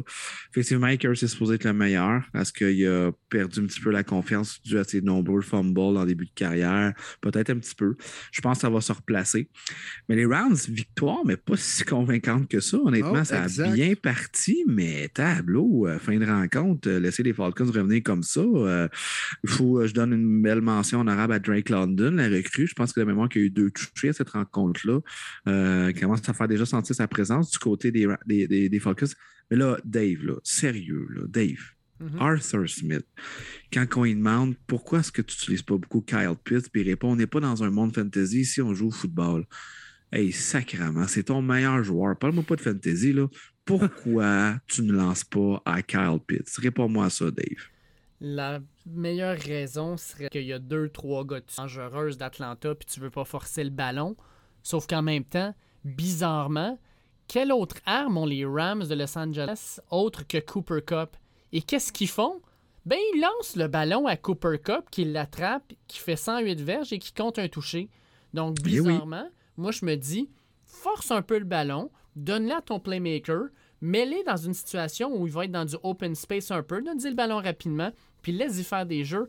On en a souvent parlé, Carl Pitts c'est un tight end avec la vie d'un receveur, ou à l'inverse, c'est un receveur avec le physique d'un tight end. Peu importe, ça reste quand même un mismatch. Tu dois lui donner le ballon. Tu n'as pas le choix. Puis moi, le monde qui dit Ah, mais c'est à cause qu'il s'améliore beaucoup aussi au niveau des blocs par la course. Tu l'as pas repêché pour ça. Tu l'as repêché pour lui donner le ballon, pour qu'il fasse des jeux qui t'amènent des verges, puis qui comptent des touchés. Ben, fais-le. Oui, puis c'est au, coordonnateur offensif pour play caller de mettre leurs bons joueurs dans les bonnes situations. Tu sais, Andy Reid, où euh, on est, il est tout capable d'un peu de placer Travis Kelsey en motion pour être capable de l'isoler, pour le, lui permettre de recevoir le ballon. Puis c'est au gars qui crée les jeux offensifs de concevoir son cahier de jeu en fonction de ça. Là. Et tu sais, il ne peut pas juste dire, ben alors, on va prendre Carl Pitts sur une situation de bloc, puis on ne joue pas en fantasy. Euh, ça serait le fun qu'il soit plus payant en fantasy, par contre, Carl Pitts, hein, les gars? 100%. Mais, hein. Ouais, euh, ouais. Mais euh, les Rams, là, rien de convaincant. Absolument rien, rien de convaincant. On va vous dire ça de même. Là. les Falcons, là, ils me font penser aux Texans. Pas beaucoup de talent, mais euh, ces équipes-là, ils vont se battre cette année. Puis ils vont se battre jusqu'à la dernière minute puis le dernier sifflet. San Francisco qui gagne 27 à 7. Est-ce que. Comment je pourrais dire ça? Est-ce que Toyota Corolla is back! Ben, c'est ça. Est-ce que, la... est-ce que une perte pourrait être une victoire quand même pour les 49ers? Parce que on va se le dire jusqu'à maintenant, Trey Lance, c'était pas le corps arrière qui démolissait les défensives, c'était pas le gars qui mais... de la confiance. Euh, fait que, tu sais, Pierre Duluth nous le pose avec la perte de Trey Lance pour le reste de la saison. Est-ce que les Niners auront une meilleure fiche cette saison avec Jimmy G comme corps arrière que si ça aurait été Lance toute la saison? Moi, je peux dire que j'ai plus. C'est con, mais j'ai, je trouve ça plate, mais j'ai plus confiance entre les, en les 49ers avec Jimmy G parce qu'ils nous l'ont montré depuis deux ans qu'avec Trey Lance. Pour le moment présent, je vais dire oui, mais c'est une nouvelle complètement atroce pour la franchise des Niners. Oh si tu comptes au total, là, Trey Lance va avoir joué deux rencontres et demie de football en trois ans. La dernière année, ça a été une année pandémique. Son équipe d'NCA n'a pas joué. Après ça, son année recrue sur le banc au complet. Puis là, il a joué un match et demi. Sa saison est finie. C'est épouvantable. Tu as donné trois choix de première ronde pour ça. Là. Pour les Niners, c'est épouvantable épouvantable. Pire scénario où tu pouvais. Tu étais prêt à avoir un petit peu plus de difficultés cette année, mais rester quand même compétitif. D'après moi, faire les séries. Puis là, Trey Lance prend un bon l'année prochaine. Pour moi, l'année prochaine, Trey Lance est encore une recrue. C'est atroce. Tu sais que le football, ça va vite. C'est fini. Tu n'en as plus de temps. Il faut qu'il soit solide à partir du week-end l'année prochaine, sinon sa carrière est finie. Moi, je trouve ça dégueulasse. Je trouve ça non, non, écoute, ça, euh, ils sont malchanceux. As ça, tu as bien raison, Marty. Mais j'aime pas le fait de la question de dire, tu sais, c'est que Trey Lance, l'échantillon est trop court. puis est trop mince pour pouvoir faire une vraie évaluation. Parce qu'il a joué une game et demie cette année, dont une game dans la piscine à Chicago, où euh, Mahomes et Josh Allen n'auraient pas performé aussi. Là. Ça, il faut quand même en tenir compte. Puis il n'a pas été capable de compléter le match d'après. Malheureusement, il s'est blessé. C'est une nouvelle épouvantable pour la suite de sa carrière et pour les Niners qui ont misé gros sur lui. Mais je ne suis pas prêt à dire qu'il ne se serait pas amélioré en cours de saison, puis qu'il ne serait même pas devenu pas mal meilleur que Jimmy G, rendu à la semaine 15, 16, 17. Parce que l'échantillon est trop mince, puis je trouve qu'on ne peut pas se baser sur ce qu'on a vu cette année pour déterminer la suite avec Trey Lance. Ben là, il y a la suite, mettons, médicale, mais la suite footballistique, euh, on ne peut pas se baser sur ce qu'on a vu cette année, malheureusement. Fait qu'on ne sait pas encore c'est quoi la suite avec Trey Lance. C'est ça l'affaire. puis Michael Welch nous le dit, avec la bonne vieille Toyota que Niners ont même ben écoute, moi je les voyais euh, jusqu'au bout, les gars. Fait que euh, je vais poursuivre ainsi. Puis les Niners, c'est peut-être l'équipe qui avait le luxe de perdre leur corps arrière slash numéro un. Là. Même ben, si les, les, Niners voulaient aller avec Trey Lance, euh, c'était leur homme cette année, mais ils ont quand même gardé Jimmy G parce que peut-être qu'il y avait certains, certains questionnements au, sujet de Trey Lance, puis ils ont gardé une police d'assurance. Mais s'il y avait bien une équipe qui pouvait se permettre de, perdre leur jeune carrière, c'est bien les Niners. Alors, moi, je, vais continuer puis je vais dire que les Niners ont peut-être autant de chances que la semaine dernière de, sortir de la nationale. Pour le moment présent, oui. La réponse est oui. Moi, ça ne change rien pour les Niners. C'est juste plus tard dans leur franchise. C'est pas une bonne chose. Euh, juste rapidement, Gino Smith Est-ce donc dire que la défensive de Denver l'a fait bien paraître? Parce que, Martin, on s'en va là. Oui, Denver gagne 16-9, mais on t'a parlé et on sait que malgré la victoire, c'est pas comme si t'étais de bonne humeur. Raconte-nous un peu ce qui s'est passé lors de ce match, mon cher Martin. Let's ride. The win is a win, baby. We are back. Let's go. Oh, oh. Oh, il est confiant. Let's go! Ben non, pas en tout. C'est ça que vous voulez que je vous dise? C'est même pas la vérité, mais quel match dégueulasse, atroce. Là, je m'excuse, mais je prends les deux prochaines minutes du podcast pour m'éviter le cœur. Vas-y, vas-y. De un, Ross, il a pas l'air Ross, puis je peux comprendre. Nouvelle euh, philosophie, nouvelle équipe. Il y a beaucoup de changements. Jerry Judy était blessé. Il y avait juste Sutton qui avait une collection. Le reste, c'était des nobody, des Titans qui jouaient pas ça peut aller. OK, on va donner du temps. Parce que je me souviens des deux, trois premiers matchs de Peyton Manning à Denver, c'était pas, pas beau. C'était la même chose que je vois. Mais là, les enfants, bouchez-vous aux oreilles, là, mais les crises de coach à Denver, je suis plus capable. Ça fait deux matchs, je suis plus capable. C'était une inquiétude qu'un journaliste que je respecte bien, Benjamin Albright, du côté de Denver, qui avait souligné, qui était un petit peu surpris des embauches parce que tout le groupe d'entraîneurs-chefs se sont tous la première fois qu'ils ont ces postes-là. Tu as Nathaniel Hackett comme l'entraîneur-chef pour la première fois. Le coordinateur offensif Wooten, qui était le Titan coach des Packers, première fois aussi. Evero, qui était le DB coach des Rams, première fois comme DC. Puis ainsi de suite. Tout le monde est à sa première expérience.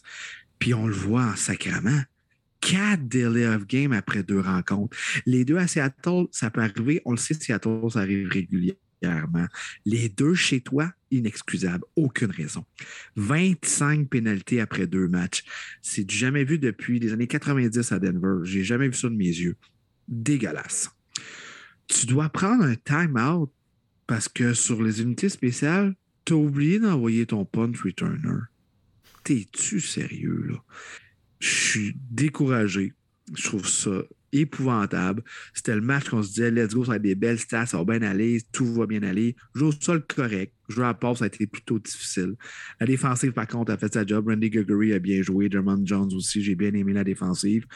Mais ça reste quand même les Texans. Euh, j'ai eu bien peur qu'on l'échappe, vraiment.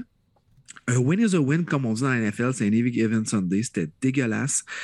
Mais mes coachs, après deux games, je suis plus capable. J'ai aucun respect puis tu as Nathaniel Hackett qui disait après la rencontre Qu'est-ce que tu penses des gens qui ont eu Ah ouais, ils ont bien fait de me huer. J'étais tellement frustré, je m'aurais hué. Sacrament, t'es-tu en sixième année du primaire, si ouais. T'es un coach de la NFL. Femme ta gueule, puis do your fucking job. Je m'excuse pour les sacs, mais là, là, je t'aboute de Denver. Puis euh, écoute, euh, ça le mérite d'être clair. Maintenant que t'es euh, primé solide, Maxime Duval nous en pose une. Comment expliques-tu, comment expliques-tu les difficultés des Broncos dans le red zone? Russell Wilson, le play calling, qu'est-ce qui se passe? Le play calling. Le play calling, les deux fameux fumbles à Seattle. C'est quoi la mentalité de toujours, toujours, toujours jouer shotgun? Le goal line n'existe plus? Euh, je sais pas, je comprends pas. Euh, under center, ça te tente pas. Euh, fullback en toi avec le running back, tu peux l'essayer au moins une fois. Je suis assez curé de voir les courses qui partent en shotgun quand tu es inside de five. Je la comprends pas, celle-là. Là, sors-moi pas les mots de statistiques avancées puis les euh, match-ups sur le terrain, c'est puis ça. Hey, let's go, là. Mets tes gros gars puis fais avancer le ballon vers la bonne direction. Fais un leap, fais n'importe quoi. T'as Javante Williams en plus. Moi, je le blâme encore sur le coaching staff, honnêtement. Ça n'a pas le bon sens. C'est des calls douteux. Puis oui, Ross, il n'est pas encore à l'aise. Laisse-les pas lancer quatre fois une tête de five s'il n'est pas à l'aise. Là. Cool la balle. Je comprends rien. Je comprends pas. Ben, on va passer d'une équipe décevante à une autre. Les Bengals de Saint qui perdent contre. Euh, comment tu l'appelais déjà? Cooper Rush qui joue dans. Attends, Alice Cooper qui joue dans Rush, c'est ça mon. Ah, Alice Cooper qui joue dans Rush. Je savais que ça avait du potentiel, mais que ça, ça pouvait peut-être être weird, mais écoute, ça a été pas pire. Un bon petit jam improvisé qui a fait la job. Alice Cooper qui joue dans Rush, première victoire en tant que carrière partant, les Dallas Cowboys contre les finalistes du dernier Super Bowl, les Bengals qui sont Super Bowl over. Hey, sincèrement, moi, la grande question que j'ai pour vous, les gars, là, les Bengals de Cincinnati viennent d'accorder en deux matchs 13 sac du corps. 13. Euh, l'an dernier, ils en, ont donné 55 dans la saison, puis tout le monde s'arrachait les cheveux en disant Joe Burrow va mourir à ce rythme-là. Il faut changer la ligne offensive. Ben, on a changé la ligne offensive et ils viennent donner le quart du nombre de sacs en deux matchs. Euh, Joe Burrow va-t-il survivre à la saison? Aïe, aïe, aïe. Encore une fois, on est en mode pré-saison du côté des Bengals. La chimie, ça fait dur. Puis vous, vous souvenez-vous, Léal Collins, qu'est-ce qu'il avait dit quand il avait signé Bengals? Your uh, new bodyguard is in town, tu ne seras jamais touché. Et Boba, mon gars, 13 sacs après deux games, il se passe quoi, là? Qu'est-ce que vous faites? Les gars, ils se parlent pas. J'ai vu un jeu. Ah, je m'en souviens plus c'était qui les joueurs, par contre. Malheureusement, j'ai un blanc de mémoire. Mais il était trois au line sur un joueur. Tu sais, c'est parce que t'as Micah Parsons, t'as Lawrence, euh, t'as d'autres joueurs. À un moment donné, euh, Parlez-vous, les gars. Là. Les blitz vont arriver facilement. Merci.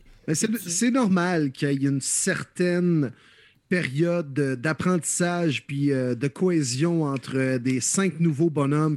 parce que c'est important. Puis, puis euh, sur une O-line, ça a l'air de rien. Ça a juste l'air de cinq gros bonhommes qui font des blocs. Mais c'est probablement l'unité sur un terrain de football qui doit être le plus en, en, connexion, puis savoir vraiment ce que l'autre va faire à côté de toi. Euh, les D-line partent un peu chacun tout de leur bord. Ils jouent pas vraiment ensemble, à part sur certaines situations. Je sais pas si tu t'attaques en X avec, ton, euh, avec le D-line intérieur-extérieur. Mais sinon, c'est tellement important que le centre soit en parfaite connexion avec ses gardes et les gardes avec les tackles pour les situations de double bloc. Puis je punky dans telle situation s'il y a un blitz. Puis euh, ça avait été le cas l'an passé avec les Chiefs. Après le fiasco du Super Bowl où Mahomes courait pour sa vie, on a changé la O-line au grand complet. Puis ça avait été quand même tough en début de saison dernière. Mais par la suite, ça s'est rétabli. C'est en ce moment une des très bonnes O-line dans la NFL avec Orlando Brown, Creed Humphrey et compagnie. ça prend du temps. Mais euh, Joe Burrow, par contre, puis ça, personne ne soulève. Là. Pour déjà avoir été un gros bonhomme, je n'ai jamais bloqué pour un gars aussi talentueux que Joe Burrow. Là. Mais euh, tu sais, as des carrières qui aident le line avec la façon dont il joue, la façon dont il se débarrasse du ballon. Tu as d'autres carrières qui n'aident vraiment pas le line. Tu sais, Tom Brady, on est là. Hein, Tom Brady, il n'a pas été saqué souvent dans sa carrière. Tom Brady est intelligent avec le ballon. Puis il reste dans sa pochette. Fait que ton line, tu sais que tu pousses le gars à l'extérieur, que Tom Brady va pas arriver à côté de toi ou du bord où tu pousses ton gars pour se mettre à courir à l'extérieur de sa pochette. Il va rester dans sa pochette. Il faut Burrow, puis c'est ce qui fait son succès. Un peu comme Patrick Mahomes, il étire les jeux, il improvise. Mais des fois, c'est pas facile pour un O-line de savoir où ce qui s'en va, mon corps arrière. des fois, Burrow étire des jeux, ça résulte en sac, puis la stats va contre les O-line. Mais c'est peut-être Burrow qui a gardé le ballon dans ses mains un petit peu trop longtemps, puis qui a fait du fling-flang dans sa pochette au lieu juste de se débarrasser du ballon. Oui, des fois, ça peut fonctionner, mais depuis le début de la saison, c'est pas arrivé souvent où ça fonctionnait avec Burrow. Puis on va ajouter aussi là, euh, à la défense peut-être de la ligne offensive des Bengals, ils viennent d'affronter probablement deux des meilleurs pass rushers de la ligue back-to-back en TJ Watt puis en Mecca Parson. Euh, sérieusement, c'est deux gars qui sont imbloquables à la base. Fait qu'ajoute à ça une ligne offensive qui est encore en train de s'habituer l'une à l'autre. Ça n'a pas aidé. Non. Arizona contre Vegas, euh, un match vraiment weird. Euh, tu sais, je parlais de Ravens puis Dolphins comme étant peut-être l'un des matchs plus impressionnants. Ben, je vous te dirais que le deuxième, c'est probablement euh, remonter euh, contre toute attente des, des, Cards qui perdaient, je vous le rappelle, ils perdaient 20 à 0 à la demi. Pour te donner une idée, là, Martin puis, Will, pour vous donner une idée, voici les trois premières, les trois premières et seules drives des Cards en première demi. 6 jeux, 19 verges, punt. 5 jeux, 4 verges, punt. 8 jeux, 48 verges, interception.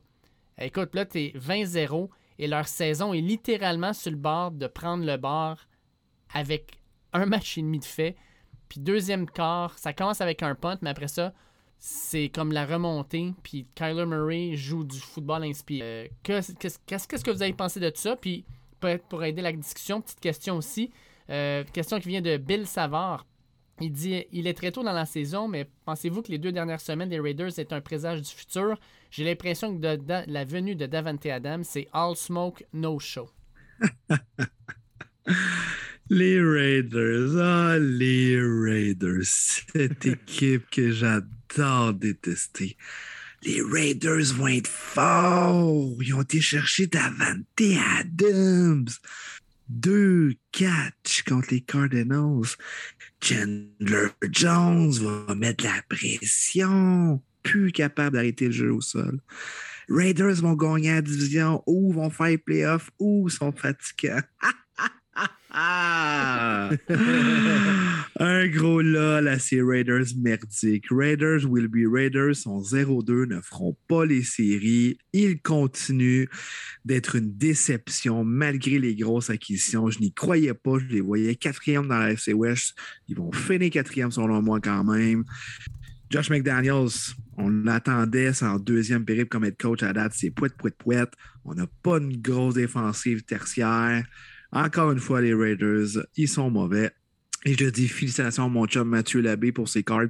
Je n'y croyais pas beaucoup parce que sans Diop, je trouve que Calamari en arrache, mais là, je dois le dire, Calamari m'a grandement impressionné.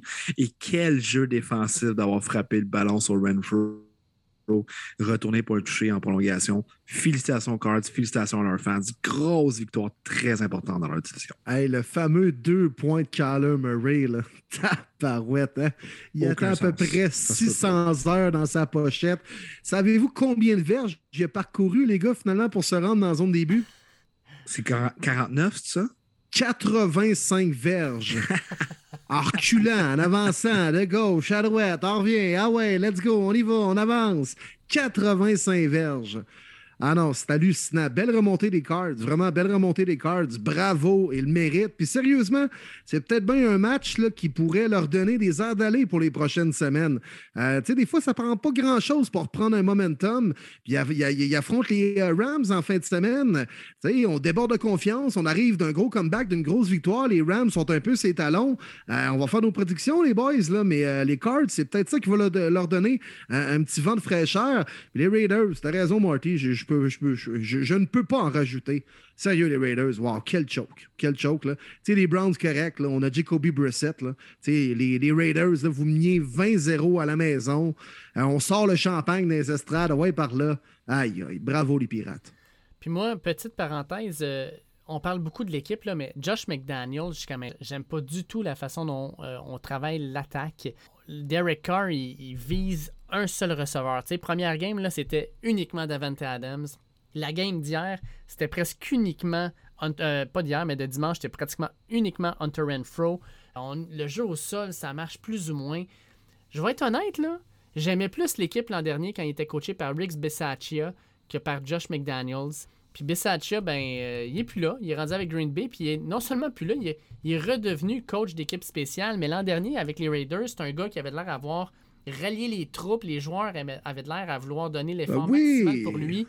Puis là, tu arrives avec Josh McDaniels qui, euh, qui rentre probablement avec la grosse tête. euh, le gars qui, qui arrive des Patriots, du, du système, tout ça. Puis ça n'a pas de l'air à cliquer fort fort. Je sais pas, je trouve que l'équipe a de l'air un peu flat. Puis ben ça, souvent, c'est l'entraîneur qui doit être capable de les motiver puis de monter le niveau d'énergie des joueurs. Puis je le vois pas pour l'instant.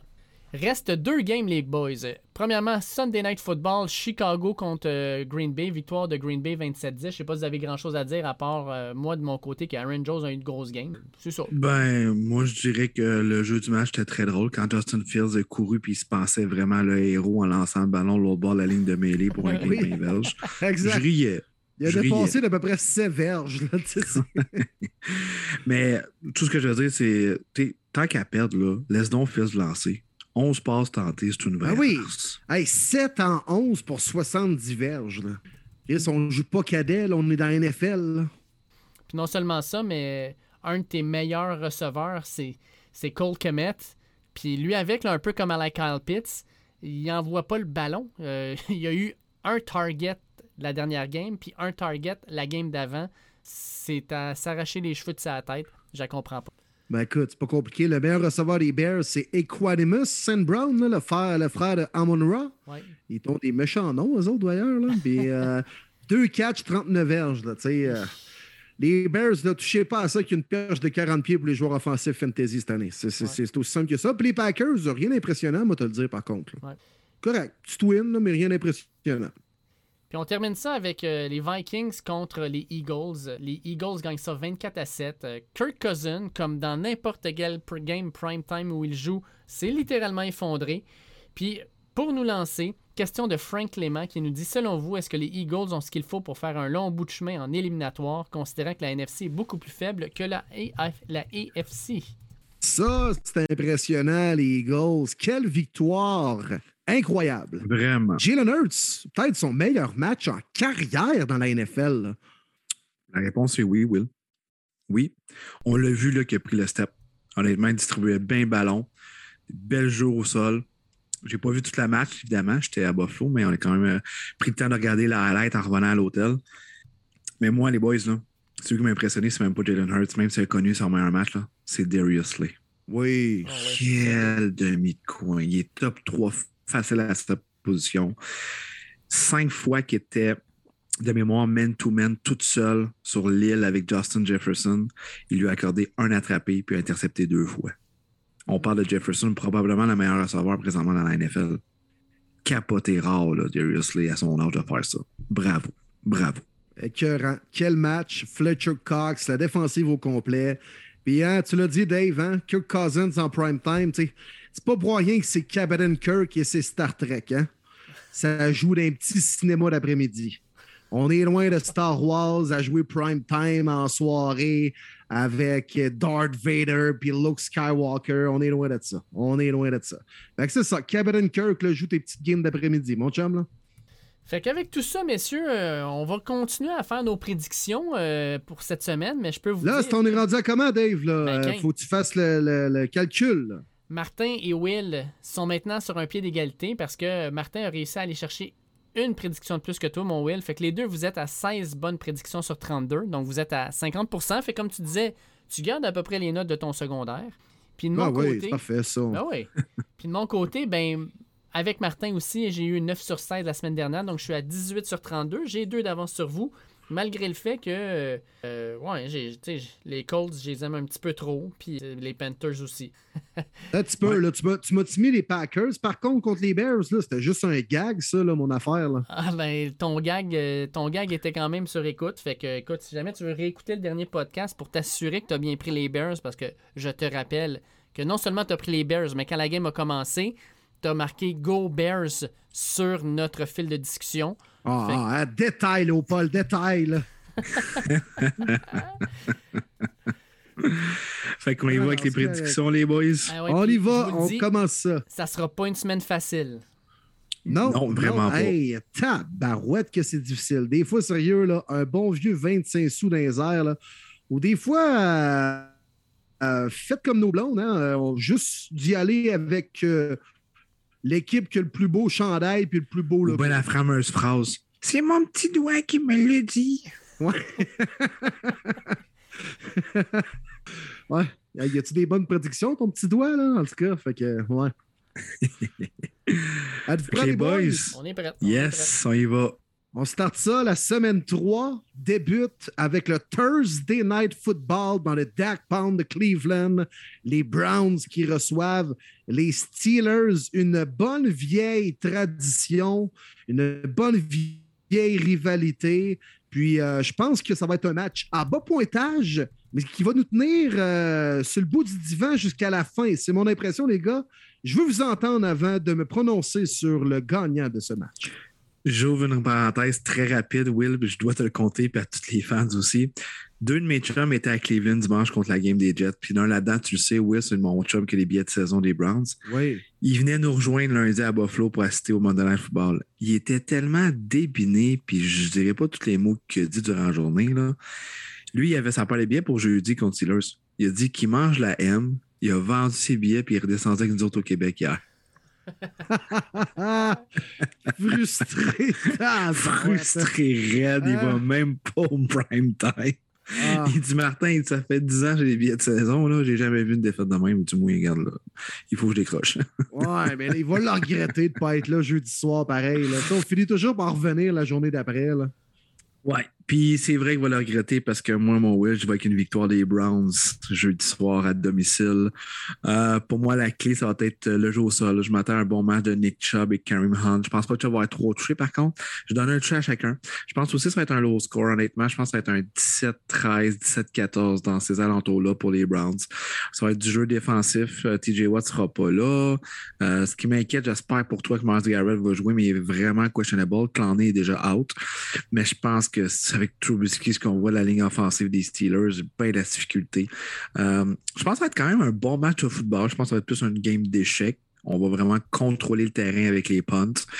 Et euh, je crois que la meilleure défensive, euh, c'est pas mal égal à cause des blessures, mais avec le jeu au sol, ça, c'est sûr, je le donne à Cleveland. Donc, j'y vais avec les Browns.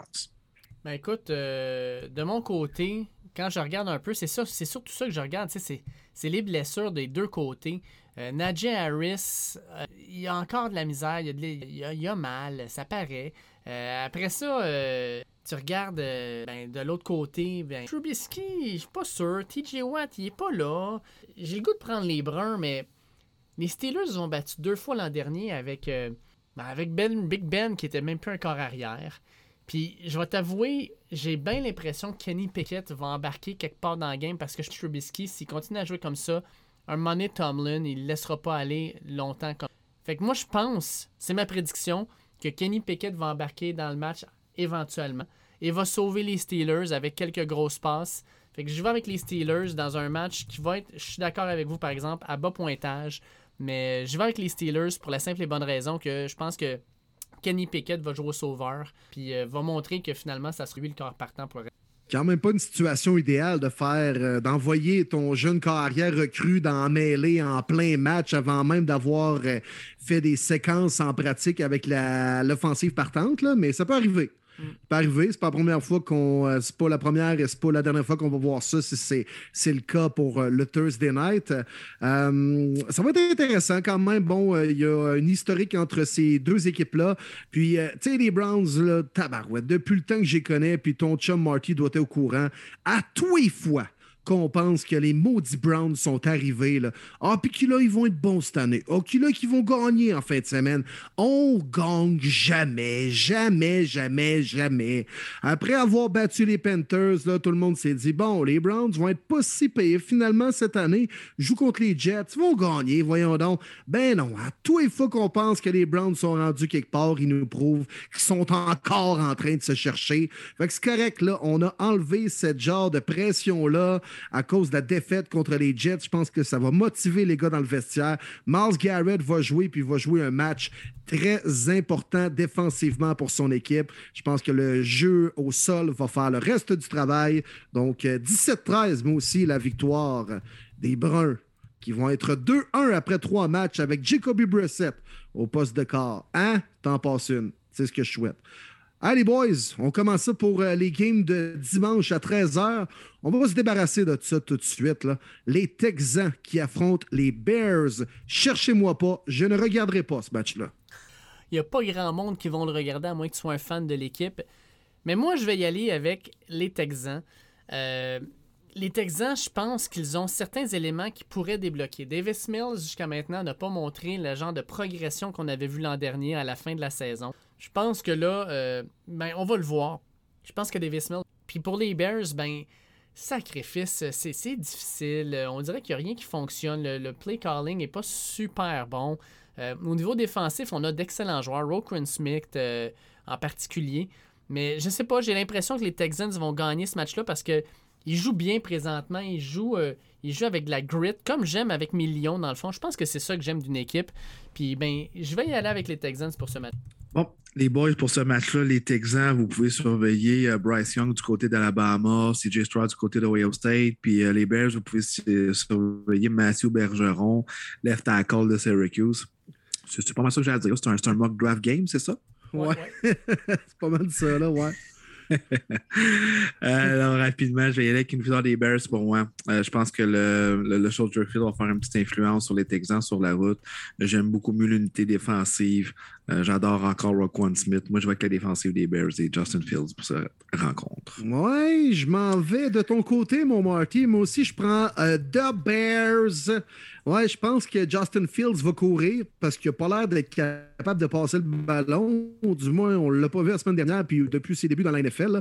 il est capable, mais il va falloir qu'il nous le démontre. Mais euh, je pense que ça va être difficile défensivement pour les Texans d'arrêter le jeu au sol des Bears. Puis, ouais, ouais, jouer à la maison, game à bas pointage, un peu sombre à Chicago, Soldier Field. Moi aussi, j'y vais avec les oursons de, Chicago dans ce match-là. Ben, là, les gars, là, je vous revois encore faire comme la semaine 1. Si vous mettez deux sur moi, c'est tabarnak. Ben vous savez, ben semaine 1, ce qui s'est passé, hein, mais je vous ai battu les deux. Fait que, regarde, on va continuer ça de même. Ça me dérange pas ben vraiment. Là. Ben là, on veut pas se ranger du bord de tes prédictions loufoques que les Colts vont être des machines, les Panthers vont faire les séries, puis les Bengals vont répéter l'exploit au Super Bowl. Arrête, là. On veut pas être identifié à ça, nous autres, là. C'est correct, mais je vais continuer à gagner le jeu des prédictions pareil. Parfait, là. Ben, D'après moi, il doit trafiquer ça, Marty, là, que son recomptage. Là, il, nous donne ça en pourcentage. Pas clair, là, tu sais. J'ai 52% Pourquoi moi 47, là? Non, non, c'est ça. Mais écoute, c'est ben ça un prof de maths, hein, c'est toujours son avantage les calculs. Ben non, je prête pas de mauvaises intentions. On peut faire dire aux chiffres ce qu'on veut.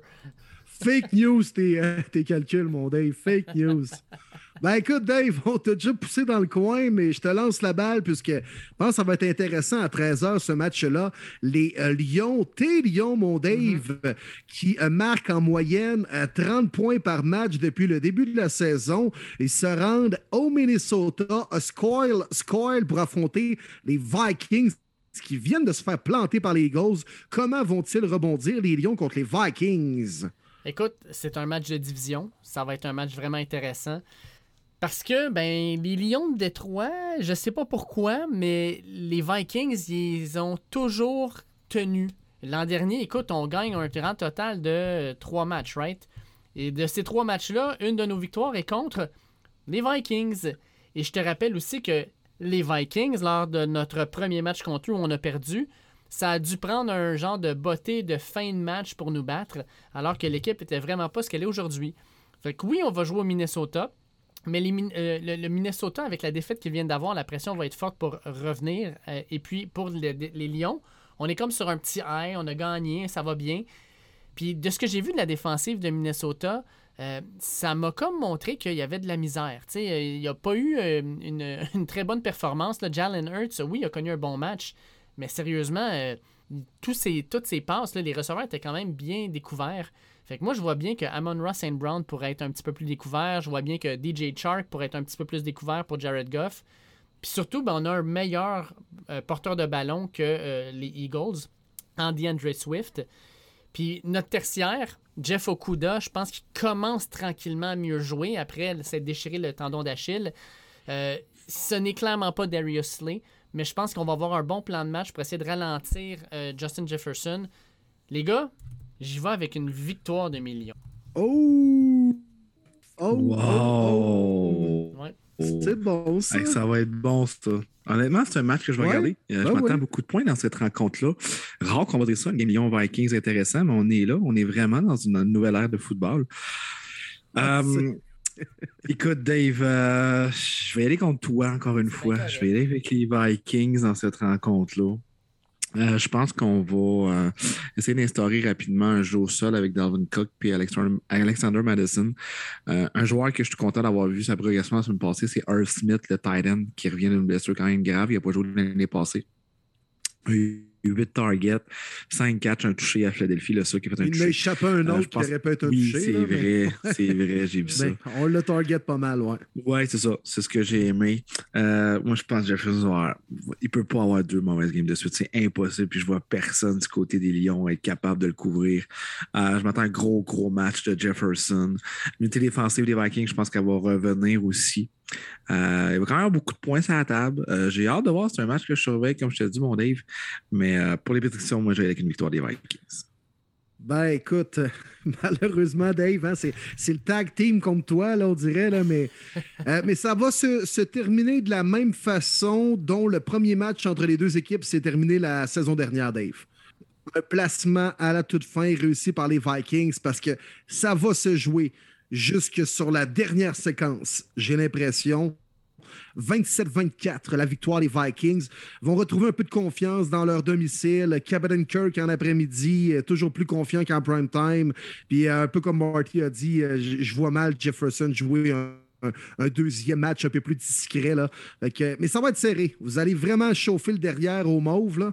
Euh, les Vikings n'aimeront pas ça, se faire chauffer euh, le derrière par les Lions. Là. Mais euh, j'ai, euh, ouais, je pense que m'a penché quand même du côté de la meilleure équipe sur papier entre les deux. C'est correct. Regarde, je, le prends un peu émotif, mais en même temps, regarde, si on fait un comparatif, les Eagles ont planté les Vikings, mais les Eagles contre les Lions, ça a été un match beaucoup plus serré. Fait que, Ouais. euh, on, on prend ce qu'on veut là-dedans. hein. Ben oui, non, non, mais c'est vrai. Puis la règle, la règle de deux dans le monde du sport, elle s'applique tout le temps en plus de ça. Là. Mm. non, mais euh, non, non, ben, c'est ça. T'as raison, mon Dave. Mais on va suivre ça. Sérieusement, si les Lions gagnent, là, tabarouette, tu nous le remettras dans la face là, au, là, au podcast la semaine prochaine. Avec grand plaisir. Les Ravens qui se rendent en Nouvelle-Angleterre pour affronter les Pats qui disputent leur match d'ouverture au Gillette Stadium. Est-ce que les Ravens et Lamar Jackson vont être capables d'oublier leur contre-performance au quatrième quart contre les Dolphins? Est-ce que les Pats vont être capables de gagner un deuxième match de suite? Euh, J'ai hâte de voir la feuille de, blessure, honnêtement. Euh, c'est sûr qu'au moment qu'on fait nos prédictions et jusqu'au jour de match, il peut y avoir beaucoup de changements, malheureusement. Mais c'est pour le fun qu'on fait tout ça. Euh, moi, je vais du côté des Ravens. Lamar, faut qu'il continue à bien jouer de cette façon-là. Il va falloir qu'il soit dominant. C'est la défensive qui m'inquiète un petit peu. Par contre, ça reste qu'on n'a pas de Tyreek Hill, on n'a pas de Jalen Waddle, l'autre bord. Tua, pour moi, est, est meilleur que Mac Jones. Il n'y a pas grand-chose qui m'inquiète. On essaie juste de fermer la boîte du côté de la défensive des Ravens. On a quand même un bon front set et de forcer la passe. Mais encore là, il faut qu'on ait des demi-coins en santé pour vouloir jouer cette stratégie de football-là. Mais euh, pour moi, les Ravens ne peuvent pas avoir deux défaites de suite. Donc, euh, Baltimore. Les Ravens, je l'avais dit la semaine dernière lors de l'une de mes prédictions, euh, ils réagiraient mal à la vitesse de Tyreek Hill et Jalen Waddle. C'est ce qui s'est passé.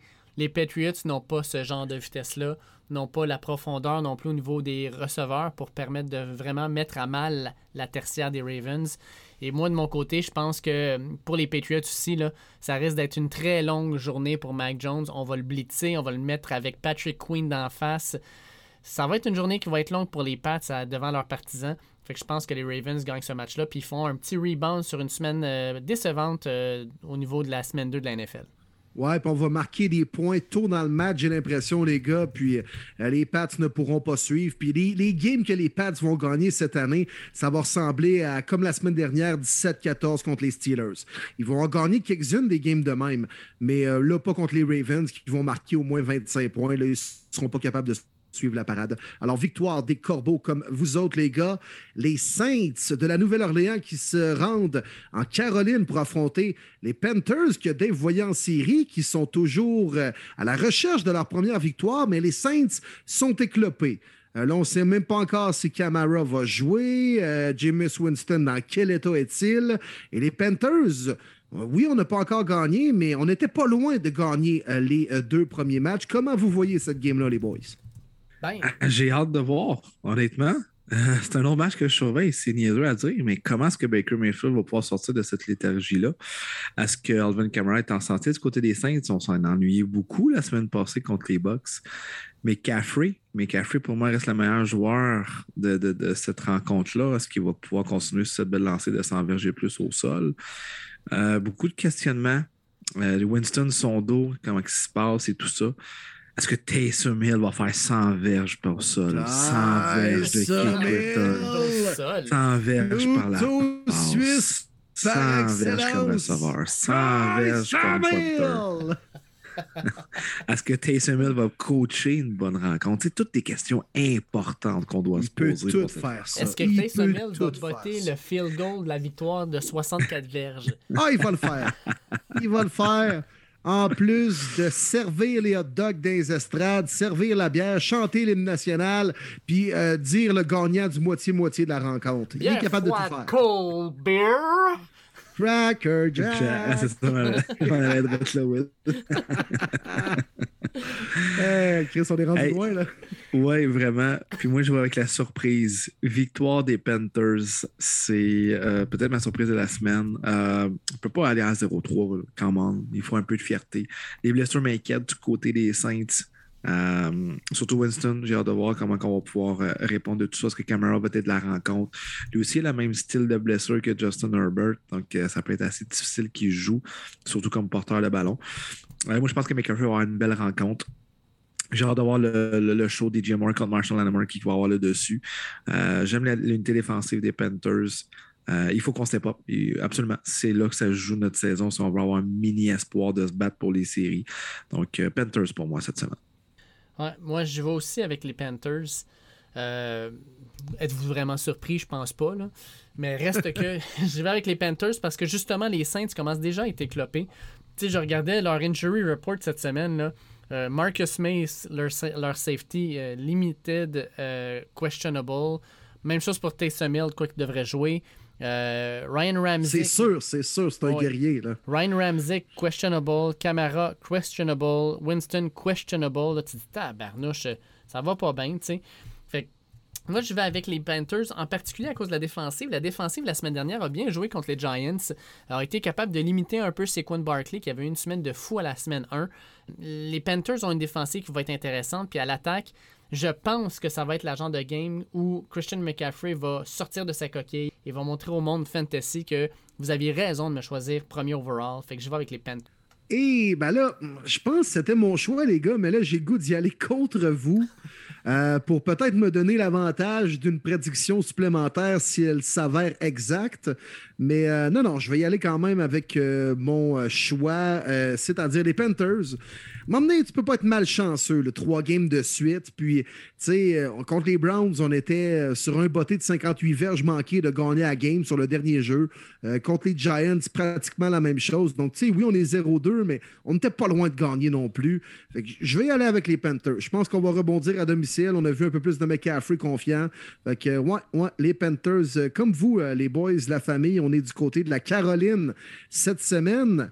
Les Colts qui affrontent les Chiefs de Kansas City, menés par Patrick Mahomes, toujours invaincus, les chefs. C'est la bonne vieille routine. Hein? La mort, les impôts, les quatre saisons, les Chiefs qui ont du succès. C'est toujours ça qui arrive. Contre les Colts qui choke, est-ce que Michael Pittman va être capable de sauver cette équipe-là, les boys? hey, les Colts, tu starts avec les Texans. Après ça, Jacksonville. Bon, tu dis, bon, Premier vrai test arrive à la semaine 3. On, on devrait l'échapper. on va être 2-1 après trois semaines. Finalement, on va être 0-2-1. C'est épouvantable, les Colts. 0-2-1. C'est quasiment drôle à dire. Là. ben, parce que je me dit 0-3, je dis, ah non, c'est vrai, en fait, c'est nul tellement qu'ils sont mauvais. Ouais, fait que, écoute, j'ai pas grand chose à dire. Je ne vais pas trop m'éterniser sur cette rencontre-là. Je vois vraiment aucune façon que les Chiefs s'échappent ça. Les Chiefs, toujours une équipe qu'on se dit Ah, il y a quelques petites lacunes. Non, c'est les Chiefs, c'est pas de Mahomes. Ça va être encore une force dans l'américaine et dans la NFL.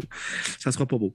Ça va être une volée, les Chiefs. Hmm. Je vais avec les Chiefs aussi, puis je pense qu'après ce match-là, euh, les Colts vont commencer à faire euh, du mouvement. Un mouvement euh, qui va probablement être un petit peu. Ben, j'ai l'impression de dire un petit peu précipité, mais en même temps, quand tu es une équipe comme ça, puis tu un, un, propriétaire aussi impulsif, là, on s'entend, là, Jim Ursay, là, c'est le gars, je vous rappelle, qui, après la, défaite contre les Jaguars, est descendu en bas puis allé dire au DG Je ne veux plus jamais voir ce corps là à la tête de mon équipe en parlant de Carson Wentz. Je peux peut-être le comprendre, mais ça reste quand même que tabarnouche, tu t'es le propriétaire, là. c'est à toi ton l'équipe, mais c'est pas toi le spécialiste du football, c'est le DG. Euh, ils l'ont mis à porte parce que le propriétaire voulait le mettre à la porte, puis il n'y avait pas de plan B. Ils ont été chanceux de mettre la main sur Matt Ryan, mais je sais pas si c'était peut-être une chance ou si c'était simplement comme un genre de cadeau empoisonné. Euh, non, les Colts gagneront pas ce match-là. Je pense que les Chiefs gagnent ça. Puis à 0-3, les Colts, ça va être le moment de faire de la panique solide. On a eu plusieurs questions cette semaine de ce type-là, de genre. Euh, euh, est-ce qu'il y a une équipe qui est un feu de paille ou un feu de joie? Puis, tu sais, quelle équipe aussi va, comme vous devez paniquer pour? Là? Les Colts, sincèrement, la panique va être poignée solide dans la cabane. Le feu va brûler partout. Les poules vont courir partout. Ça sera pas drôle. Les Colts, ils en perdent une troisième de suite. Ouais, ils rentrent dans toutes ces catégories-là. Hein? Puis j'aime ça que tu dises que les Colts sont déjà 0-2. C'est vrai que le fait de faire une nulle contre les Texans, c'est pas mal une défaite en soi. Là. Oui, on va se le dire. ben, j'ai rien besoin de, rajouter, les gars. C'est les Chiefs qui vont gagner. On passe au prochain appel les Eagles de Philadelphie, équipe de l'heure, on va dire en ce moment dans la NFL, qui affrontent pour une première fois depuis qu'ils l'ont échangé et qu'ils l'ont sacré les hors, devrais-je dire, des Eagles, Carson Wentz et les Commanders. Oh non, les WFT qui accueillent les Eagles dimanche 13h. On pourrait être surpris par cette rencontre-là. On sait, les matchs de division, euh, ça peut toujours euh, virer d'un bord comme de l'autre, peu importe la fiche des équipes respectives. J'ai un petit peu tenté d'y aller avec Washington, mais j'ai tellement de misère à parier contre les Eagles, la façon qu'ils jouent. Je vais y aller avec Eagles, mais je ne serais pas surpris. On ne sait jamais. Wentz joue quand même du bon football, honnêtement. Il n'est pas si mauvais que ça en ce début d'année-là avec euh, Washington. Mais la défensive des Eagles, la façon qu'elle joue, elle est dominante. Euh, Jalen Hurts, ça va de mieux en mieux. On voit sa progression, elle est grosse comparée à l'année passée. Euh, j'espère qu'AJ Brown est en santé. Lui aussi s'est blessé malheureusement dans la rencontre. Mais euh, j'ai trop de la difficulté à parier contre les Eagles. Même principe ici, je vais avec les Eagles pour l'ensemble de l'œuvre. Écoute, la profondeur en défensive. Ils font jouer de façon tellement mesurée Jordan Davis ainsi que Nakobe Dean qui sont deux joueurs qui vont devenir des piliers de cette défensive-là dans les prochaines années. Ils intègrent tranquillement parce qu'ils n'ont pas besoin des mettre starters tout de suite. Euh, il y a tellement de bons joueurs ailleurs. Puis en offensive, je ne sais pas si vous avez vu Jalen Hurts, là, ça a l'air d'être un gars en mission. Ça a l'air d'être un gars qui se fait sans arrêt euh, nourrir avec du poison à rang en disant le monde ne croit pas en toi, regarde les personnes, ils t'aiment pas, ils disent que tu n'es pas un bon corps arrière, que Garden Minshew serait meilleur que toi, etc. Écoute premier les buts. même quand il faisait des touchés, il avait pas l'air d'un gars content, il avait l'air d'un gars qui regardait à foule à Philadelphie en disant comme Vous voyez, vous me trouvez pas bon, c'est ça? Checkez bien ce que je vais faire. Puis une attitude de même, j'aime ça dans un joueur de football. J'aime ça qu'un gars, euh, comme on dit en bon anglais, là, un chip on his shoulder, puis qui décide que cette année, tout le monde est contre moi, pas de trouble, on va leur montrer. Puis je pense qu'il est en mission, fait que je vais avec les Eagles. Ouais, mais moi, j'ai pas aimé un peu ses réactions sur les réseaux sociaux, par contre, Jalen Hurts. C'est correct, man. T'as connu une bonne game, c'est le fun, mais comme, faut pas ambitionner. Puis faut surtout rester humble là-dedans. On voit-tu Patrick Mahomes s'énerver quelque part en entrevue ou ses réseaux sociaux après une grosse game? Euh, oui, ben, non, c'est vrai, c'est son frère, excuse. Ouais, exact. Josh Allen non plus, ça arrive pas, là. Fait que, c'est correct, là. Puis je pense pas que Jalen Hurts a une tête si enflée, puis le gars a une bonne tête sur ses épaules, là. Mais faut pas qu'il embarque dans ce jeu-là non plus. Là. Si vous me suivez, gars. Là. Je vais y aller tout de même avec les Eagles, mais ce ne sera pas évident. Je pense que ça va être serré encore au quatrième quart. Le genre de match où, euh, tu sais, des fois, euh, ça va moins. game, là. Ouais, trap game, exactement. Puis ça va, les jeux vont moins bien rouler qu'à domicile contre les Vikings lundi soir. Euh, Quelques, jeux compliqués, des fois on va en échapper, mais je pense qu'on va réussir à gagner parce qu'ultimement, les meilleures équipes trouvent le moyen de gagner, mais ce ne sera pas évident. Ce ne sera pas évident. Les Bengals contre les Jets. Est-ce que les Bengals vont être capables de gagner un premier match cette année ou bien Joe Flacco va encore faire la barbe une défensive de la division nord de l'AFC? Non, là, non. C'est assez, là. Bengals peuvent vraiment pas se perdre 0-3, surtout que les trois dernières années, les équipes qui ont commencé la saison 0-2, ils n'ont pas fait les séries. Bengals ont beaucoup de pression. Euh, Burrow, il faut qu'il livre la marchandise, il faut que la ligne offensive elle tienne. Un petit peu plus facile contre la défensive des Jets, je crois. Mais effectivement, l'offensive des Jets qui est capable de mettre des points sur le tableau. Flacco, deuxième dans les verges par la part. J'en reviens juste pas. C'est hallucinant. Je pense que le premier, c'est Carson Wentz en plus, ou un enfant la même. Il y a tout, tout. Tua, je pense, ouais. Tua, puis Wentz est troisième, on va faire la même. Ah, puis Garrett Wilson, le- le- la recrue, sérieux, incroyable depuis le début de l'année. là. Oui, vraiment, vraiment. Fait qu'il va y avoir beaucoup de points sur le tableau, mais euh, non, il faut à Bengals. Ils peuvent tellement pas perdre ça. Écoute, moi, je serai bref. Ils sont mieux d'arriver près, par contre. Les Oui, Jets, les Jets, je les ai vus évaluer comme il faut la semaine dernière, puis défensivement, ils frappent, puis ils sont fatigants. Puis Sauce Gardner, là, c'est un méchant bon demi de coin. Fait que, tu sais, euh, c'est pas que Jamar Chase, on le voit pas de la game. là. Fait qu'est-ce que euh, T. Higgins puis Tyler Boyd vont être capables de, de- de prendre la relève? Euh, hey, j'ai le goût d'y aller avec les Jets, les boys. Ils ont une belle vibe, les Jets, sérieusement. Et... G-E-T-S, Jets, Jets, Jets. Joe Flacco, une deuxième de suite. La marre des poignets à Cincinnati. Wow. On va être capable de saquer Joe Burrow. Écoute, ils ont, ba- ils ont- perdu contre Cooper Rush, là, les Bengals. là. Ouais. C'est arrivé ça dimanche dernier. Là. Non, je vais avec les Jets. toi. Surprise. Let's go. Y- écoute, quand t'as pas de momentum, t'as pas de momentum. Puis du côté des Jets, ils arrivent d'une grosse victoire, une grosse remontée, sont confiants. Il y a une belle vibe avec Robert Staley. Les gars veulent jouer pour Joe Flacco. Garrett Wilson, il est dur à couvrir. Grosse défensive qui frappe. Les Jets, toi, ah ouais, par là. Là, là, euh, Will, juste à être sûr, là, semaine prochaine, quand les Bengals vont avoir gagné, tu vas-tu nous dire Ah, c'était- une joke, les Jets, c'était une joke. là. J'avais dit Bengals. là. Tu m'as-tu mis Bengals dans, dans le fichier? Oui, ça se peut que ça arrive. fait que, gars, juste pour que j'ai une preuve dans le podcast, je vais dire, entre guillemets, les, les Bengals vont gagner. Bon, hey, comment Non, non. faut la merde? Ah non, mais il y a une preuve dans le podcast. C'est correct. Écrit non, non. Jets, Dave. Ouais, Ah non, Jets, je vais jouer franc jeu. Let's go, je vais y aller avec les Jets. Ouais, ouais. Parfait. Ouais, ouais. Hey, là, les deux autres sont pas Eh, pires, par exemple. Seigneur. Les deux autres matchs sont moins durs en maudit, ça. Ah ouais, on se garde le meilleur de 13 heures pour la fin, les gars. Fait que là, on s'en va sur les Titans qui reçoivent les Raiders. Deux bonnes équipes, ou ça devrait être deux bonnes équipes, mais qui sont toujours à la recherche de leur première victoire. Qui aura enfin un 1 dans la colonne des victoires après ce match-là, les boys? Tente pas de le dire parce que je les déteste, mais moi je vais avec les Raiders. De ce que j'ai vu des Titans, c'était pitoyable et ils ont de plus en plus de blessures. Taylor Lewan a quitté la rencontre. On n'a pas beaucoup de profondeur non plus du côté de la défensive. Les DB se sont fait burn. Davante Adams a seulement eu deux catchs la semaine passée, mais cette semaine, on devrait en avoir 11. Euh, c'est le X-Factor pour moi de cette rencontre-là. C'est Davante Adams. Il n'y a personne de l'autre côté qui peut essayer de le couvrir. Ils vont essayer en double coverage, ça ne marchera pas. Donc pour moi, Raiders. Raiders aussi de mon bord pour les mêmes raisons. Taylor Irwin, certains disent qu'il est perdu pour la saison.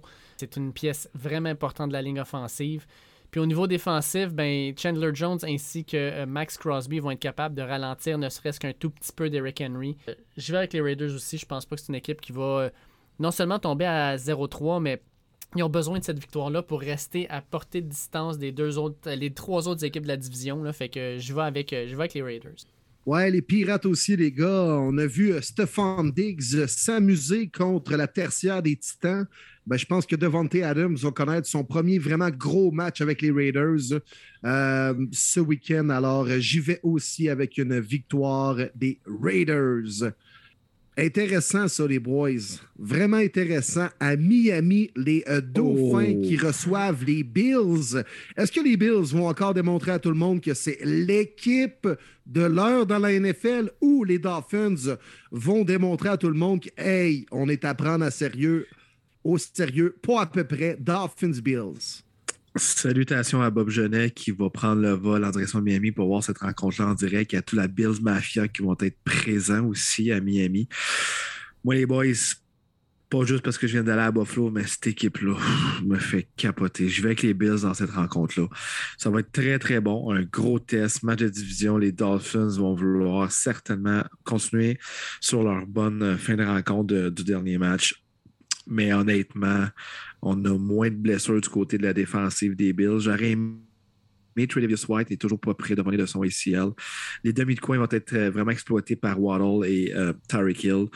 Euh, par contre, c'est Josh Allen contre Tua. Rien enlevé à Tua qui a un très bon début de saison, mais pour moi, Josh Allen, c'est le MVP de la NFL.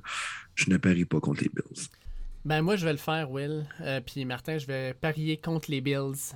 Puis c'est pas parce que j'aime pas l'équipe, mais je suis désolé là, mais là ça commence à être trop. Ed Oliver, euh, questionable, euh, on sait pas trop qu'est-ce qu'il va être capable de donner. Defensive tackle. L'autre defensive tackle que j'aimais énormément jusqu'à maintenant, Jordan Phillips. On n'est même pas sûr s'il va être capable de jouer parce qu'il a eu subi une blessure contre les Titans la semaine le lundi. Fait que tu perds le milieu de ta défensive, même si tu as des backups, c'est quand même des backups tes deux safeties qui sont des méga all-stars, Micah Hyde et Jordan Po- Po- euh, Poyer, pas sûr qu'ils vont être capables de jouer. Euh, Micah Hyde, euh, il n'a pas pratiqué euh, aujourd'hui. Jordan Po- Poyer, oui, mais c'était limité. Euh, écoute, sérieusement, là, euh, tu veux pas avoir tes deux safety vedettes qui ne sont pas là, ainsi que Trey Davis White contre Tyreek Hill et Jalen Waddle.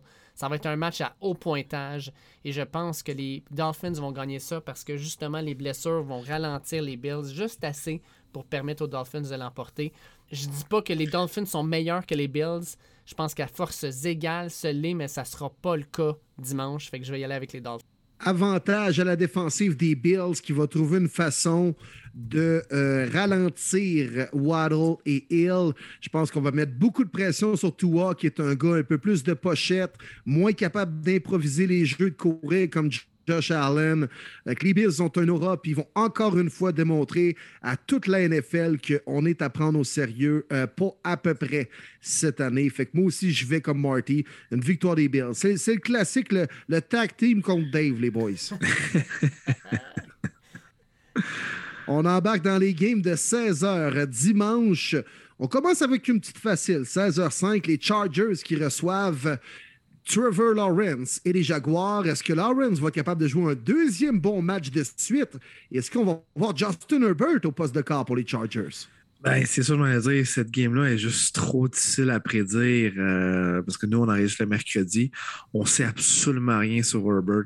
S'il joue, puis s'il joue pas, c'est deux matchs complètement différents parce là, que. t'as pas confiance en Chase Daniel? Pas en tout. Pas tout. C'est là je m'en allais, mais j'ai 0-0-0 confiance en Chase Daniel. Fait que euh, même si Jacksonville, euh, c'est- je sais qu'on n'a pas le choix, il faut jouer, jouer les prédictions. Je vais y aller avec comme quoi Herbert va jouer. Je l'aime vraiment beaucoup. Euh, je vais y aller du côté des Chargers. Par contre, je le dis, si Herbert ne joue pas, ça va être Jaguars, mais au moment d'enregistrer, c'est là qu'on fait nos prédictions, puis c'est bien correct. Donc, on va écrire Chargers à la feuille. Mais c'est pour moi là le- la clé, si Herbert joue ou non.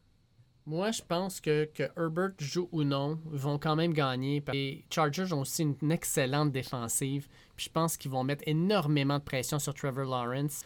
Trevor Lawrence, je pense qu'il va avoir un match probablement où il va devoir plus courir que passer.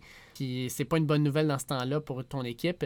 Et puis au niveau des Chargers, ben ils ont les pièces offensives pour que même si le backup embarque, soit capable d'aller marquer quelques points. Fait que je vais avec les Chargers, peu importe qui est le corps arrière de leur côté.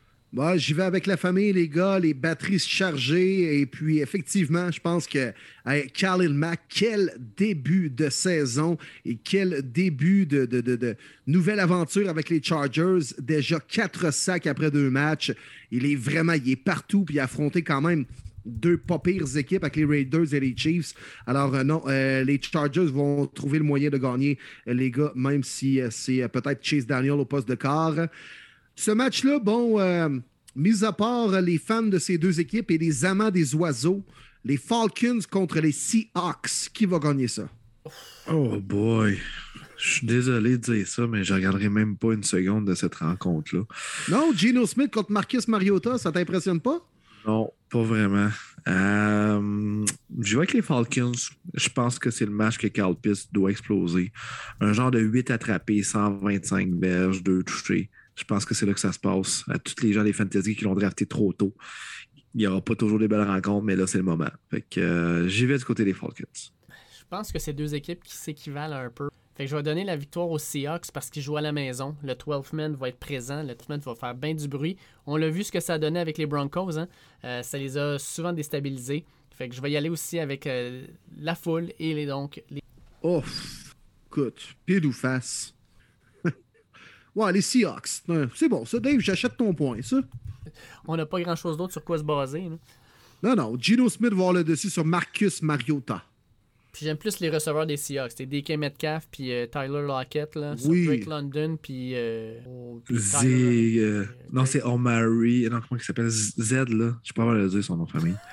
Z- Zayjus, qui pense Zayjus qui l'appelle, je sais pas trop. Ben, regarde, en gros, c'est Drake London puis Drake. London. Là. Ouais, ouais, rendu là. Je sais pas comment dire son nom. Corde d'oreille, Patterson. Je suis un receveur. Whoop, un retourneur. Oh non, finalement, je suis un porteur de ballon. Exact. Puis j'ai C'est des belles payes. couteau suisse de la NFL. Hey, hey, hey, wow, wow, wow, wow, wow. Non, non, non, il y en a juste un qui peut porter ce chapeau-là. Et vous le connaissez? Ai-je besoin de le vendre? non, non, ça va être correct. Ça va être correct, OK. On a déjà dit non. 16h25, les boys, ça c'est un match qui euh, pique ma curiosité. En fin d'après-midi, on va avoir deux matchs très intéressants à se mettre sous la dent. C'en est un des deux. Les Cards qui ont effectué une grosse remontée à Las Vegas pour l'emporter. Kyler Murray va-t-il poursuivre sur sa lancée contre les Rams, gagnants du Super Bowl? Oh. Très chancelant ce début de saison. Oh, très intéressant. Oui, c'est un match que je vais regarder, c'est sûr, avec l'autre qui nous reste à, donner la prédiction. Euh, mais J'y vais avec les Rams. Ma seule raison, c'est Sean McVay met toujours Cliff Kingsbury dans sa petite poche arrière, comme en playoff l'année passée. Aaron Donald contre cette ligne offensive-là, je pense qu'ils vont la manger. Rams pour moi. Rams aussi pour moi. Je m'en vais exactement à même place que toi, Marty. La statistique est là depuis que. On est surpris. Ah ouais, ben là, écoute. Mais depuis que Sean McVay est entraîneur-chef des Rams, il est 9-1 contre Arizona. Et contre Cliff Kingsbury, 5-1. Ajoute à ça la victoire en série l'an dernier. Fait que 6-1 contre les Rams. euh, contre les, contre, les, euh, plus, contre les Cards. Fait que disons que ça va être 7-1 maintenant. Fait que ouais, victoire des Rams. Ça va être, un match, euh, je pense, euh, même s'il y en a qui disent c'est la revanche des Cards, là, wow, ça, ça, ça- je pense que ça va être une revanche qui va être de courte durée. Moi, je vais avec les Cards, les boys. On va poursuivre sur notre euh, belle lancée. Puis juste de- d'entrer dans la semaine de pratique, après avoir effectué une remontée, puis après avoir gagné, tout le monde est plus positif. Tout le monde attaque le match suivant de meilleure façon, avec euh, un meilleur mindset. Puis, euh, les Rams, moi, ils m'ont vraiment pas impressionné depuis le début de l'année. Stafford a l'air de chercher. Il est pas confortable dans sa pochette. La O-line des Rams, elle est dégueulasse. Euh, je comprends que Cooper Cup, euh, mais euh, je sais pas. Moi, je pense que les Cards et Kyler Murray, on va être capable de, de, de, de, de- contrôler un petit peu euh, l'horloge, de peut-être faire des longues séquences à l'attaque, justement, en- en- avec Murray qui va aller chercher des first downs avec ses, avec ses jambes. Puis on va laisser un peu l'offensive des Rams sur le banc. Moi, je vais avec les Cards dans un match serré à haut pointage et euh, probablement avec un jeu que Kyler Murray va sortir de, de sa petite poche en fin de rencontre pour permettre à son équipe de l'emporter. Les Packers contre les Bucks, les boys. Aaron Rodgers contre Tom Brady, ça a le potentiel d'être intéressant, ça. Oui, pour mal la dernière fois qu'ils s'affrontent, en moins de se revoir en série peut-être. Ouais, mais ouais, sinon, ouais. je pense que c'est la dernière fois.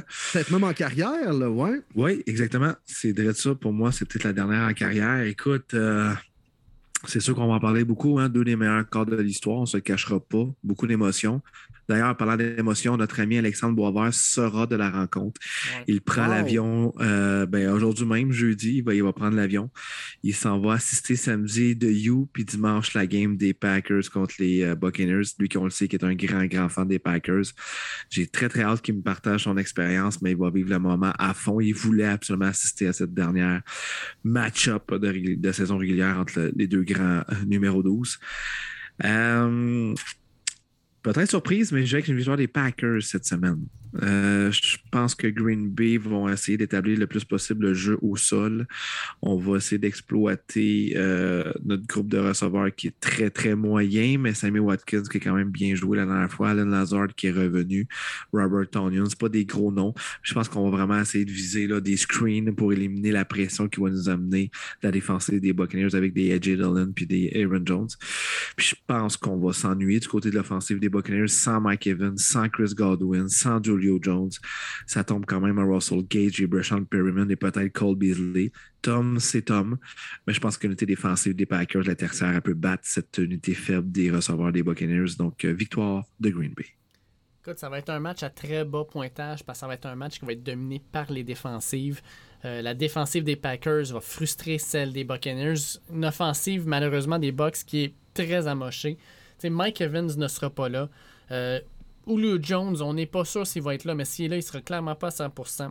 Godwin ne risque pas d'être là.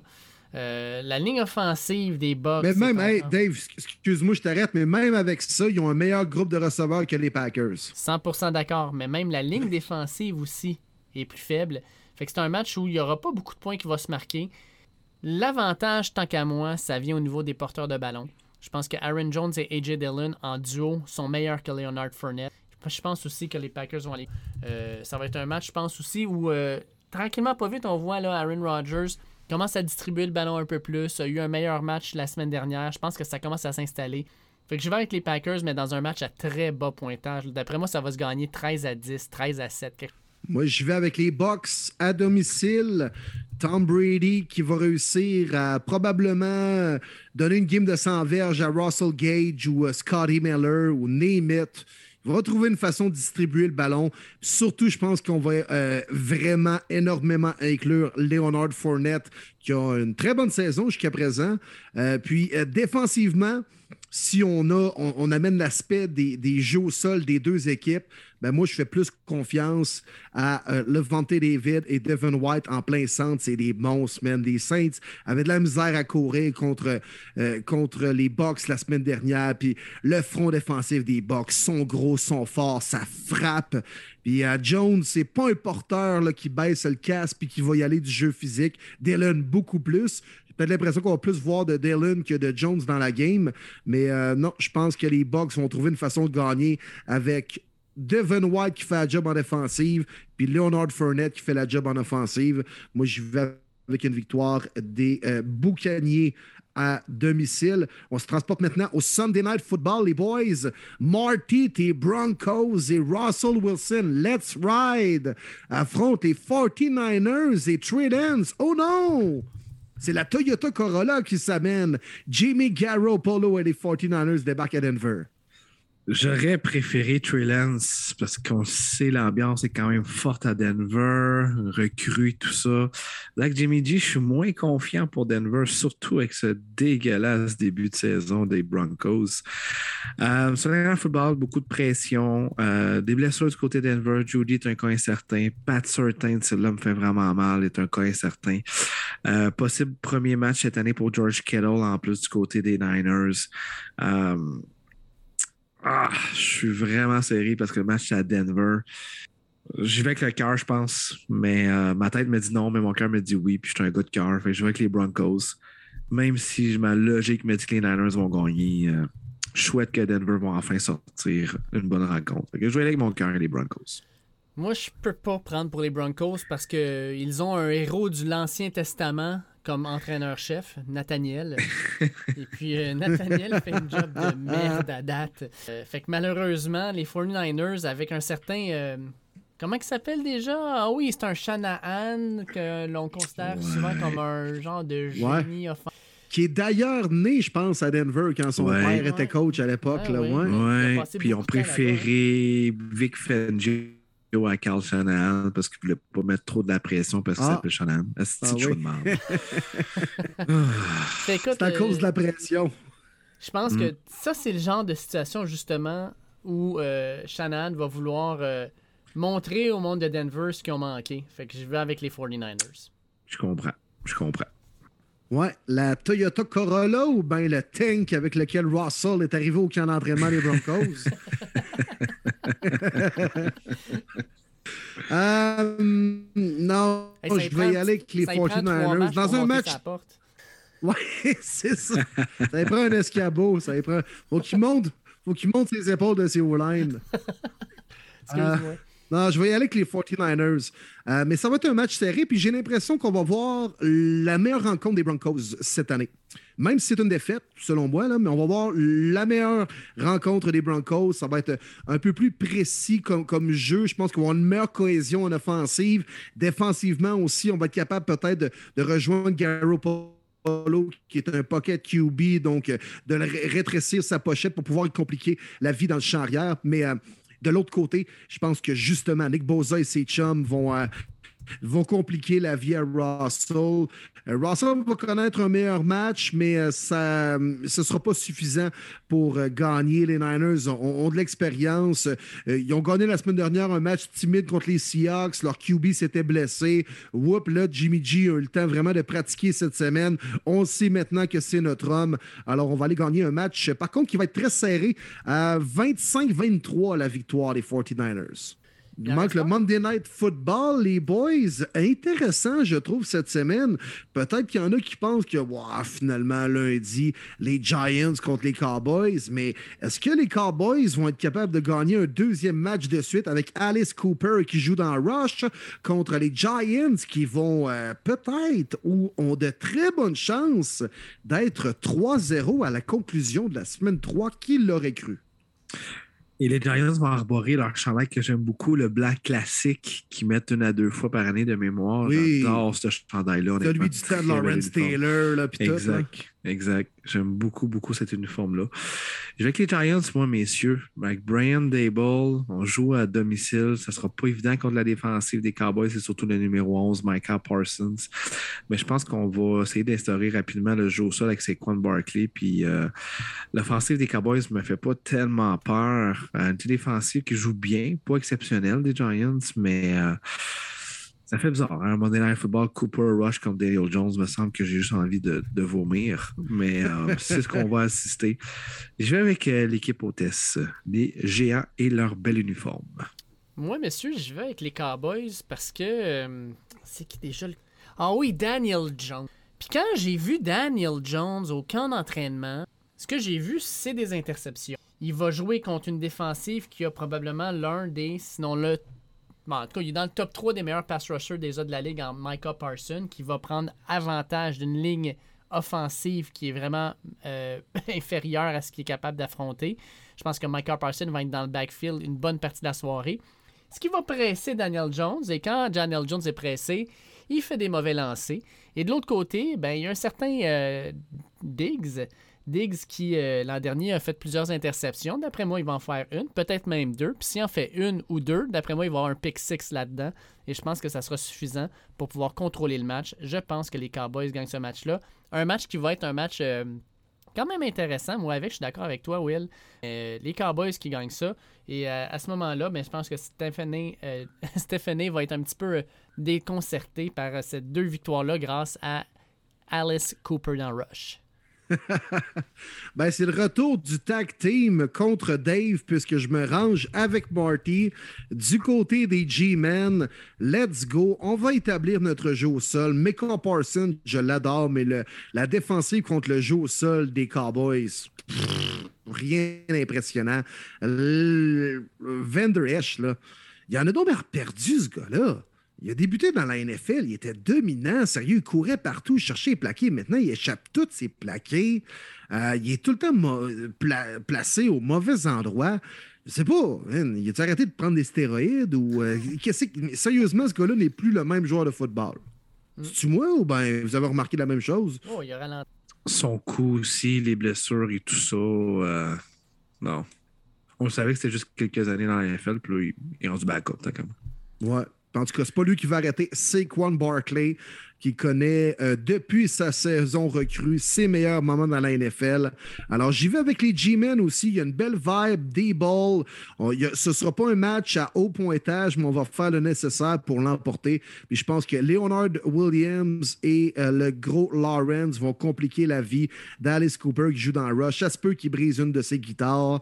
Puis il va avoir de la misère à continuer son show sur le stage. Alors, victoire des G-Men. C'est chouette, messieurs. On a passé à Yes. travers toutes nos affaires. Un bon épisode Yes. quand même. Hein? Ben oui, ben oui. Toujours le fun de faire ça. Toujours, toujours, toujours. Puis on doit remercier la belle page NFL Fans du Québec aussi sur Facebook. Allez, allez commenter, allez vous amuser à jaser avec différents fans de la NFL. Toujours un plaisir de, de pouvoir euh, communiquer avec au-dessus de 5000 personnes de mémoire. Mm. C'est assez hallucinant là, en français à part de ça. Merci à tout le monde qui nous écoute aussi, les boys, de plus en plus nombreux, semaine après semaine, les gens qui nous envoient des questions, qui euh, nous disent Hey, bon podcast, c'est le fun de vous écouter. Un grand merci à tous. Et puis, on est juste là et ça nous motive de continuer et de vous présenter un podcast semaine après semaine. Ah, les gars, moi, je vais terminer le podcast avec un call, euh, un, audio, en fait. Euh, la NCA, vous savez que je suis ça. Appalachian State, présentement, c'est l'équipe Cendrillon. Ils ont gagné encore une fois en fin de semaine pour être 3-0. Puis ils ont gagné grâce à un Hail Mary de 53 verges. Allez voir ça, le Hail Mary de Appalachian fou. State contre Troy. Et le call de la radio d'Appalachian State, messieurs, je vous le fais entendre à l'instant, c'est magique. With everybody back to try to knock one down. Three man rush. Chase going to step up in the pocket. Sets. Throws high into the air. It's up for grabs. It is juggled.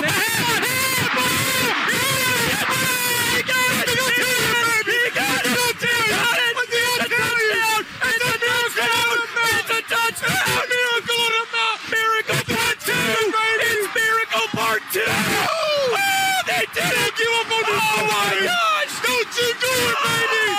Don't you give up on these Mountaineers, baby! Et voilà, la magie du football à sa meilleure. Sont- sont- Sont-tu contents? Sont-tu contents? C'est incroyable. Ah, ouais. On sent- Incroyable. Et surtout, Miracle Part 2! surtout quand comme And the ball is in the air, the fifth tree. Ah! Puis il crier après. Un Wow. superbe call. Fait que je voulais terminer le podcast avec ça parce que je trouvais ça magique. Hey, c'est ça le football, bon. c'est de l'émotion. Mais là, oh, Dave, on peut pas fermer ça de même. Là. Tu m'as primé bien raide. Là. Let's go, j'en veux d'autres. Je veux Ah manger oui. du football encore. Let's go, m'en fous de l'heure. Là. Ah, Ah ben, ouais. les gars, puisque la porte est un petit peu ouverte sur la NCA avant de conclure, là, quelle remontée de Syracuse avec notre boy Matthew Oui. Bergeron. Ils sont revenus en deuxième demi. Moi, j'ai écouté ça, les gars. Je me suis connecté samedi après-midi. C'était 9-3. Euh, et puis, euh, sont euh, revenus de l'arrière pour euh, gagner quand même un match très important. Quelle remontée. Puis, Matthew a fait partie de ça. Non, sérieux, Dave, la NCA nous offre un gros show depuis le début de l'année. là. Oui, sincèrement, vraiment le fun. Puis, by the way, vous voulez voir Mathieu Bergeron? Je vous propose cette semaine, il joue contre Virginia. Il joue à la maison. Puis ce match-là est vendredi soir à 7h. Ça va être présenté sur ESPN de toutes les stations à ESPN Prime Wow. Time vendredi soir. Entre le Thursday Night Football, le samedi de la NCA puis le dimanche de la NFL. Vous cherchez quelque chose à faire? Encore du football. Virginia contre notre boy Mathieu Bergeron. 7h C'est- ESPN. C'est excellent. C'est sûr, sûr, sûr, je le regarde. Yes. On va s'écrire comme d'habitude. C'est excellent comme timing. Allez, les boys, on souhaite une très belle semaine 3. On va en profiter le plus possible. Toi, mon euh, Will, ça commence jeudi soir, très Ok, sérieusement yes. pour toi. Ah, que c'est Bonne le fun de chance jouer à les tes Thursday. C'est tellement le fun. Dimanche à 13h pour toi, mon, mon Dave. On va regarder ça, Lyon Vikings. Puis dimanche soir, ben, ma game contre les Niners. Bref, on a beaucoup, beaucoup d'autres bons matchs. Fait qu'on souhaite à tous une bonne semaine 3 et au plaisir de se rejaser la semaine prochaine, les boys. Yes, bon foot. football à tous.